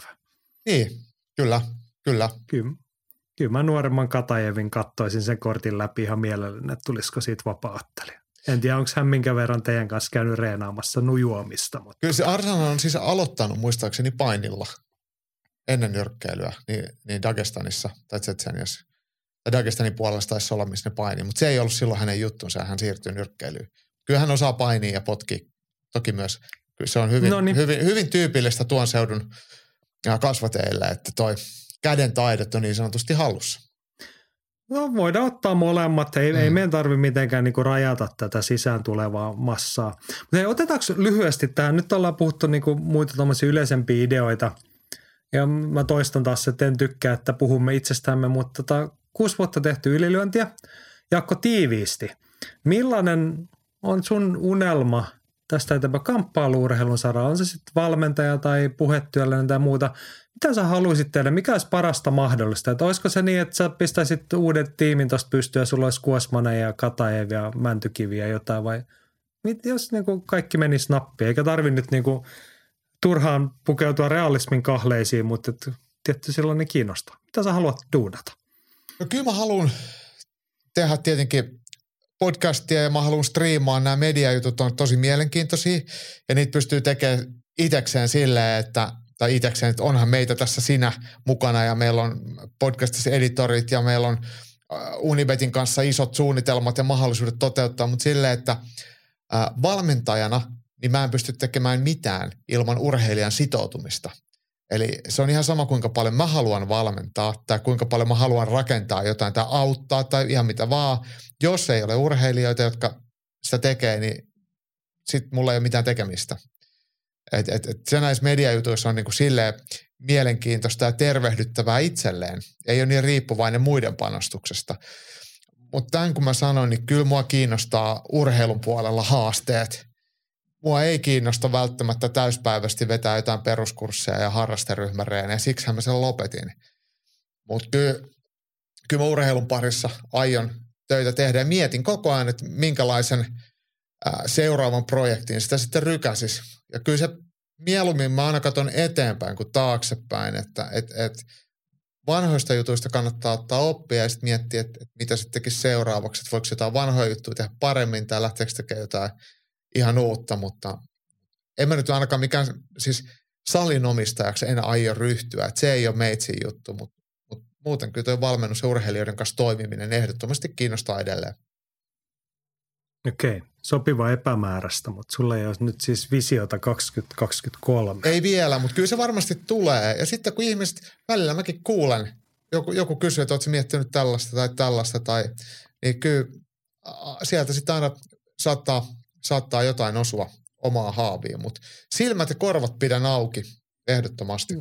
Joo, se ehkä tämäkin asia, että sua ei tarvi moittia rohkeuden tai halun puutteesta, mutta et sitä niin kuin tuohon liittyen minä toivon, että olisi se halu, valmius uhrauta, pistää itsensä likoon, tehdä jotain, eikä vaan odottaa, että ne päivät, viikot, kuukaudet ja vuodet kuluu ja sitten ihmetellään taas vuoden päästä, kun ylilöintipodcast täyttää seitsemän vuotta, että ollaan samassa tilanteessa kuin vuosi sitten näin niin kuin suomalaisen kamppailurheilun tasolla. Me emme toivottavasti ole ihan samassa tilanteessa, mutta tota tämä, tämä on, kun sä puhut tuosta rohkeudesta, me ollaan puhuttu niistä monesti ja, ja sunkaan puhutaan ka, niin kuin henkilökohtaisella tavalla, tasolla sitten kanssa, että pitäisi vaan uskaltaa niin kuin tehdä. Eikä sitten pidä syytellä tai, tai vähätellä ketään, mutta mut jotenkin tuntuu välillä, että odotellaan vähän liian pitkään ja että milloin se omena tippuu käteen. Ja mä siteeraan erästä turkulaista urheilutoimittajaa, joka tätä käyttää, että et, et urheilussa ei saa sen, minkä ansaitsee, vaan sen, minkä on valmis ottamaan. Niin muist, käsittääkseni saat tämän kaltaista sanontaa usein viljellyt. Kyllä. Mä, mä kyllä allekirjoitan sen ihan, tä, mä, ihan täysin. Melkein joka päivä pohdin sitä, että lopettakaa se venaileminen ja ihmetteleminen ja arpominen. Että et jos sä jotain haluat, niin ota se. No niin, koska sä veit mun lauseeni, niin minä siteeraan Muhammed Alia tähän sopiiko se? Ai se siis Hamadaraa vai, vai jotain Eikö toista sitä, to, sitä toista, Cassius Clayta. Okei. Okay. Hänhän on siis loputon hyvä urheilusitaattien lähde, mutta yksi mikä mulla on niin tavallaan jäänyt aina takaraivoimien palaa, niin Muhammad Ali joskus kunniavuosinaan sanoi, että don't count the days, make the days count. Mm. Se ei oikein niin kuin tolleen runollisesti käynyt Suomeen, mutta niin kuin, että älä laskeskele, älä kattele, kun ne päivät menee ohi. Jep. Vaan make, make the days count. Ota niistä se irti, mitä niistä on otettavissa. Se oli kaiken hänen niin kuin älyttömien huuteluittensa seassa, niin tuossa on semmoista aika syvällistä viisautta muutamalla sanalla. Jep. Joo. Olisiko se siinä? No mun mielestä se on aika hyvin sanottu, että, että, että kun ajatellaan, me yleensä puhutaan tämmöistä aika viihteellistä ja kevyttä, niin on ihan oikeasti oikeaa asiaa. Oikeata asiaakin. Onnea ylilöintiperheessä, että synttärilahjaksi meiltä ihan pikkasen oikeata asiaa tuohon niin kaiken paskan jauhanna sekaan. Lupaamme, ettei se toistu viikot, viikosta toiseen. Joo, ei tehdä tästä tapaa. Mutta nyt hei, meillä on vielä tuossa jäljellä, kurkka meillä on pieni satsi postia jäljellä, niin sen tsekkaamme. Unibetin ylilyöntipodcast. Kamppailukansan radio. Postiluotossa ei ole paljon teemoja, mutta pari, pari painavaa. Muistutaan tästä, koska tämä herättää nyt tunteita. Tämä tuntuu itse asiassa tosi hyvältä. Mika Jormakka kirjoitti, että ei muuta kommentoitavaa kuin, että luojan kiitos löydätte, löydytte taas Spotifysta. Ei tarvitse enää kaivella selaimen kautta linkin takaa kirjalleen SoundCloudin puolelle hämmästelemään, kun ei taaskaan löytynyt podia. Atte toteaa, että ylilöinti ja Spotify on match made in heaven – ja Kimi toteaa, että kiva, että podcast löytyy taas Spotifysta aika paljon mukavampaa kuin sinne Dark Webiin meno ja sieltä jakson kuuntelu. Joo. Olemme samaa mieltä. Olemme, siis me ollaan lämpi, ehdottomasti samaa mieltä. Mika totesi, että luojalle kiitos. Ei tarvi luojaa kiittää, kiitätte virkamiestä, joka suuressa viisaudessaan, ajatelkaa teidän verorahoilla on joku käyttänyt aikaa tämmöiseen, oikein mietitte, että no ehkä se nyt ei ole niin hirveän vaarallista meidän yhteiskuntarauha ja hyvinvoinnin kannalta, että jos noin saa olla Spotifyssa. Niin. Ja loppujen lopuksi, vaikka tässä nyt siis alkuvuosien näiden lain tulkinta ja muiden suhteen oli nihkeitä aika, me ollaan siis voitte uskoa, niin kuin meidän tuskamme on ollut vielä paljon suurempi kuin teidän tuskamme. Ja ei se niin kuin vieläkään ihan helpottanut. Mutta siis pieni parannusaskelhan tässä on nyt se, että me ollaan saatu se oma Spotify-kanava, että niin kuin löytyy helposti. Jep. Nauttikaa siitä, ottakaa ja muistakaa hei jakaa sitä ja tota, kertokaa ihmisille, että sellaista on ja ottakaa seurantaa ja tilatkaa mitä ne on ne kaikki toimenpiteet, niin sellaista. Jep. Mutta Unipeti Ylilönti podcast siis tarjolla Spotifyssa, SoundCloudissa, iTunesissa nyt taas nykyisellään. Niin. Ja sille jos joku ihmetteli, pari viime viikon jaksot ovat sinne ilmaantuneet kahdessa osassa. Se oli ihan puhtaasti tekninen järjestely, kun mä en ihan niin kuin humanistina kaikkea ymmärtänyt, mutta että meille kerrottiin, että Spotify haluaa, että on viisi jaksoa – jotta saadaan niin kuin se kunnon julkaista ja sinne näkyville ja muuten, niin se ratkaisti niin, että kahdesta viime jaksosta pistettiin puoliksi ja puoliksi, niin siinä oli neljä jaksoa Spotifylle. Niin tälleen tämä toimii. Joo. Ja tähän liittyen, jos teillä on, jos huomaatte parannusehdotuksia, korjattavia asioita, huomauttakaa rohkeasti. Nyt taas saattaa olla pientä sen, sun, sen suhteen tai julkaisemiseen johonkin liittyen, niin kertokaa, pistäkää palautetta. Nyt taas niin kuin – pistetään toi homma rokkaamaan, niin ylilöintiperhe voi entistä paremmin. Joo, onko sun lisättävää tähän? Ei, Spotifyta Ei. käytän ja tykkään siitä, että se mitä kuuntelen, en tietenkään meidän puheita jaksa kuunnella, mutta Spotify on mullekin se kanava, mitä mä, mitä mä käytän, niin, niin näin se pitää olla. Miksi et sä meidän puheita sitten, kun eikö sä niinku mukaan kuuntele jokaista jaksoa uudestaan tarkkaan? Ja, ja analysoi. Kyllä sun pitäisi valmentajana tietää, että niinku pitää niinku suoritukset perata jälkikäteen, että mitä voi tehdä sitten paremmin. Ei. No niin, mutta hei tällä viikolla jostain syystä meillä ei ole tekniikkakorneria ja Andres pitää leffakornerissa ansaittua huiliviikkoa, mutta meillä on painava, painava, niin kuin sanotaan jotenkin tähän teemaan sopiva. Se on se Aldo ilmoitti lopettavansa uransa tässä – viikonloppuna, eikö ole? Jep. Vai miten se Hän, hänellä oli so, sosiaalisessa mediassa, ku, mediassa kuva sitten perheen lisäyksestä ja jossain siellä myös oli sitten tieto, että hänellä vielä yksi matsi UFC-sopparissa olisi ollut jäljellä, mutta nyt, nyt riitti. Mm. Taas mä sanon tämän jokaisen kohdan, hän varsinkin, että hän maltto, siis hänen kohdallaan puhutaan kuitenkin helposti sitten ihan kohtuullista tilipäivästä se yksikin matsi. Hän maltto. Hän teki sen viisaan miehen ratkaisun tuossa kohtaa. Se oli ehkä ihan oikea aika. On vaikka joo. me oltaisiin mielellä. Mutta tota Korhosen Mika kysyy, että Aldo laittoi kintaat naulaa. Millaisen perinnön hän jätti lajiin? Olli Riikonen oli siihen kommentoinut, että Aldo oli oman aikanaan yksi parhaista, ellei paras, kaikki sarjat huomioiden. Näki lajin tason nousun eikä yltänyt enää mestariksi, mutta pysytteli pitkään ihan kirkkaamman kärjen tuntumassa. Hyvin ansaitut eläkepäivät. Ura on kestänyt lähes kaksi vuosikymmentä. Tämä on hyvä tiivistys. No, mutta mikä sun, sano sinä, mä tiedän, Aldo yksi sun, ja sä oot sen monesti kertonutkin, niin lempiottelijoita. Joo. Muuta, niin hän on ollut tosi nopea ja räjähtävä, su- niin kuin tyylillisesti niin. semmoinen erittäin viihdyttävä ja varsinkin kun vapaaottelu UFC ää, ei noita pienempiä painoluokkia alun perin pitänyt sisällään ja sitten kun ää, Vekki UFC osti sen ja sieltä otti näitä pienempiä ukkoja, niin Jose Aldo tuli sitten niin sanotusti tähän isoimpaan mahdolliseen liigaan ja näytti, että täällä pienemmissä painoluokissa löytyy todella dynaamista, taitavaa, hurjaa osaamista. Niin se, se kyllä viihdytti itteeni ja jotenkin sitten tietenkin on tykännyt Aldon tyylistä, että hän on ollut to, kova potkimaan ja erittäin hyvä puolustuspainija ja, ja vähäpuheinen, lähtökohtaisesti aina ollut asiallinen, ehkä vähän UFC-narratiivi pyörinyt siinä Conor McGregorin suuruudessa ja siinä, kun Conor sitten ää, sikaili Aldolle ja lopulta vielä voitti sitten Aldon muutamassa sekunnissa, niin, niin, niin se ei ehkä Aldo, Aldon niin kunnianpäivä ollut. Ja se on se, mistä tuoreimmat vapaattelufanit hänet, hänet sitten ehkä muistaa ja tietää, mutta siellä taustalla on kuitenkin paljon upeata ja joku oli jakanut tämän Twitterin tai Instaan, jostain mä bongasin, joku vanhempi UFC-promo, äh, oliko näitä All Access tai jotain tämmöisiä ennen tapahtumia, countdowneja ja mitä ikinä, ja äh, Jose Aldo valmistautui siinä sitten johonkin omaan mestaruusmatsiinsa ja oli ekaa kertaa sitten pukuostoksilla ja hihitteli kaupassa kuin pikkupoika. Ja se aika on ollut silloin niin erilainen, että, että nythän se on ihan normaalia, että, että kaikki tietää, että, että kun sä UFC-hen tuut, että, että jossain kohtaa sä joudut lehdistön eteen ja voi olla pukeutunut asiallisesti ja se, että sitä mielletään semmoisena ammatti, ammatillisena ja näyttävänä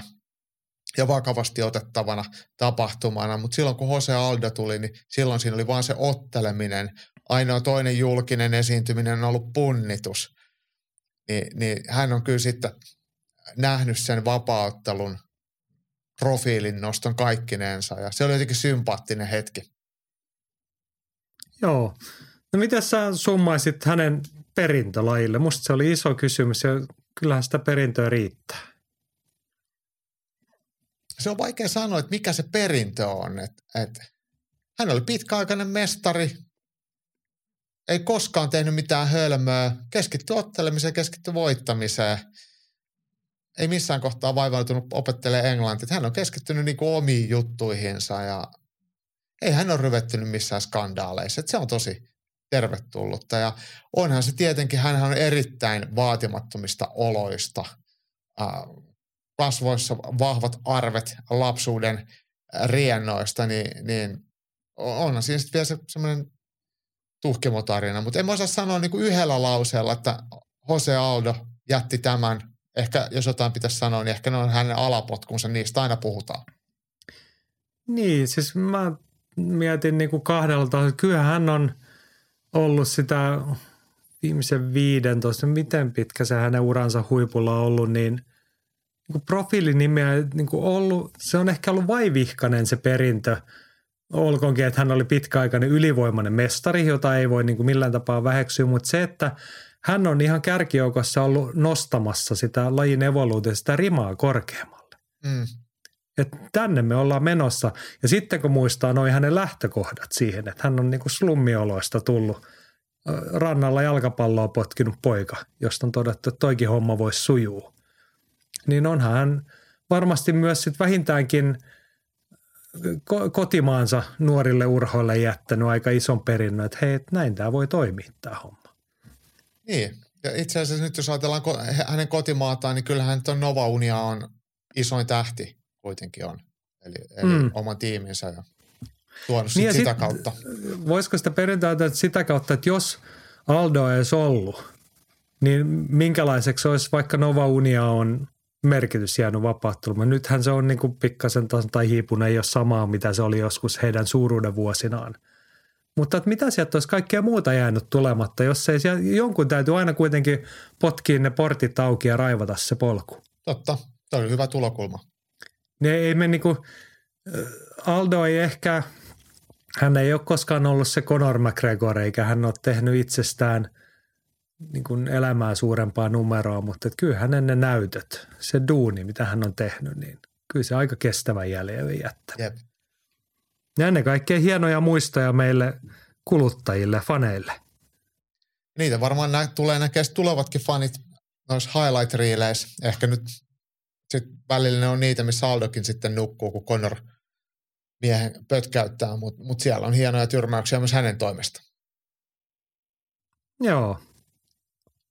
Tästähän voisi puhua vaikka kuinka pitkään ja muistella Aldon matseja, mutta et se ei tällä kertaa sen enempää. Mutta jos haluatte muut jatkaa, niin mielellään puhutaan Aldosta seuraavallakin kerralla – Tämä on ollut, ul, niin. Mulla oli vielä yksi vaan. juttu. Mä unohdin tämän tuohon käsikirjoitukseen, kun tehtiin, niin laittaa. Me ollaan puhuttu tässä viime viikkoina tästä UFCn uudesta kenkädiilistä, tämän, tämän tota Under Armourin The Rock, eli tämän siis pellepainija näyttelijä nimikkokengästä. Ja kun siitä ei sitten ottelijoille mitään rahaa tipu, että he, he kenkiä ja heidän taustajoukot kenkiä käyttää, mutta, mutta tosiaan siitä ei ei sit mitään. Mutta he saa kivat lenkkarit. He saa kivat lenkkarit ja ajattelin, että saa ne valmentajatkin. Et periaatteessa... Niin, tai sisämediä ei voi, tarvitsisi varmaan ehkä varmistaa, että ei he joudu niin. maksamaan. Niin. Mutta mut, mut hei, äh, siis mulla oli oikeastaan tähän sellainen juttu, että mikä tämä kuvio täällä taustalla on, niin jossain sitä oli sitten purettu, että The Rock, niin hänhän on ollut Endeavorin eli UFC-taustayhtiön pitkäaikainen ase- asiakas. eli, eli tota Endeavor hoitaa The Rockin uraa, niin tämähän on tämmöinen niin kuin sisäpiirikauppa, että täällä on sitten kaverit keskenään tehnyt, tehnyt diiliä, niin ottelijoillehan siitä ei mitään tuu. Ja se syyhän on siinä se, että, että tota, kun ottelijoillehan ei makseta niin sanotusti Venum-korvausta, vaan niille maksetaan mikä se on Fight Week, joku tämmöinen esiintymiskorvaus, niin se pitää sisällään kaikki sponsorit, mitä UFC nyt ikinä saakaan myytyä. Eli vaikka UFC myy sinne kuinka paljon lisää, niin tämä Fight Week-korvaus, missä sä käytät näitä otteluviikon aikana UFCn tuotteita, niin, niin se... Ne, no, sä, niin, eikö tämä kuulosta ihan reilulle? ammattiyhdistys varmaan neuvottelee niin. sopimuksen sit paremmaksi, jos niitä tulee lisää. Mutta hei, mä, mäpä muuten kysyn. Ja kyllähän Johnsonin Twain, niin hän on sen verran reiluoloinen kenkäkauppias, että hän varmaan niin kuin omasta tahdostaan sit haluaa sit jyvittää. Niin. joku siivun sinne. Mutta tästä ei mun mielestä ole puhuttu, mutta mut ajattelepa sitä, että ottelijat saa siitä sen, oliko se nyt näin, että se, jos sulla on yksi vai viisi UFC-ottelua, niin saat sen oliko se neljä tonnia tai jotain, niistä vaat- vaatekorvausta niin sanotusti, että sä pukeudut esiin nyt niissä sun otteluvälineissä, mutta mut noihan ei, valmentajathan ja taustajoukot, nehän ei saa mitään, mutta niidenkin pitää olla niissä kamoissa. Mm. Eli valmentajienkin pitää olla kaikissa tapahtumissa, niissä UFC-virallisissa vaatteissa. Eli niilläkään ei saa olla mitään omia sponsoreita, mutta ne ei saa siitä myöskään mitään rahaa. Onko se sun mielestä oikein? No töissä ollaan työvaatteissa, ei kai tässä nyt sen kummempaa. Ei. ei. En et, mä tiedä. Et, et siis sillä, tavallaan kun... siis mä tykkäsin, että jos mennään tuolla niin se on tyylikästä, että ne tiimit on sitten Munkin niinku, mielestä. Se on hienon kutessa, mutta että niin kuin, voisihan siinä joku roti olla tolleen moraalisesti taas, niin. mutta en mä oikein jaksa sitä enää odottaa. En mäkään, mutta mä en aikaisemmin miettinyt sitä, enkä mä nyt ajattele itse itseäni valmentajana, että pitäisikö muun saada UFCltä rahaa, jos mä joskus olisin siellä kulmassa. Ei se ole siitä kiinni. Mutta mut näin niin periaatteessa, että et, et ottelijalle maksetaan, mutta koko tiimi edustaa. Niin se, mm. tavallaan siinähän nostetaan useamman ihmisen näkyvyys.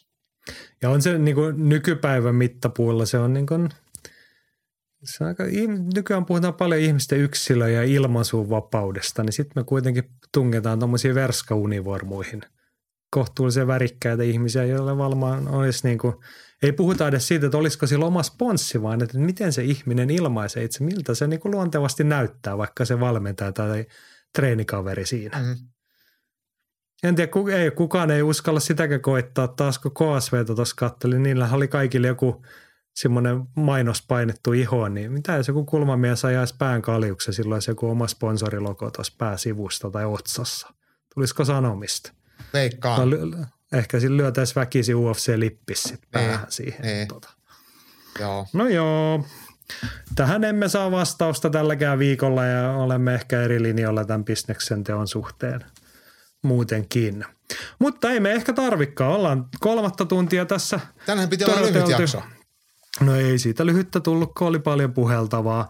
Mutta kiitollisemmat jälleen toteamme, että mukavaa, kun olet olleet matkassa Ylilänti-podcastin loppuun asti. Ja nythän tilanne on sellainen, että ensi viikolla emme, ellei erikoista keksitä, niin ei tule podcast-jaksoa, koska Jaakko olet lähdössä sinne EM-kisoihin Italiaan, jotka alkavat Tiistaina, siellä vaik- sunnuntaina lennetään, nimisessä. tiistaina alkaa.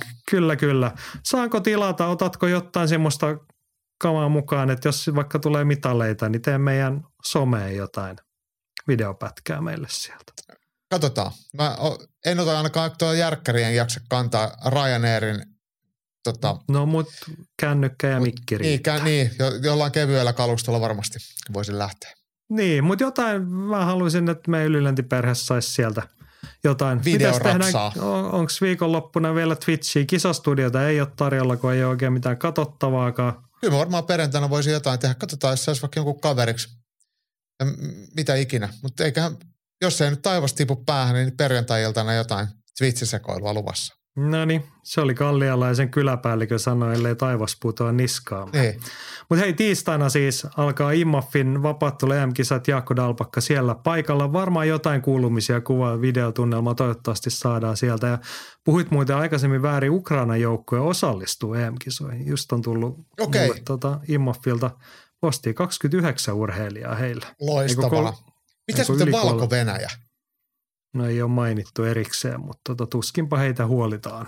Mm. Mutta se siitä. Tämä oli Ylilyönti podcast. Viikonloppuna ehkä Twitchiä, pysykää taajuudella ensi viikolla somekuulumisia ja sitten taas podcast palaa, kun ollaan molemmat samoilla taajuuksilla. Kiitos kun kuuntelit, viettäkää hyvää elämää ja pitäkää itsestänne huolta ja voikaa hyvin.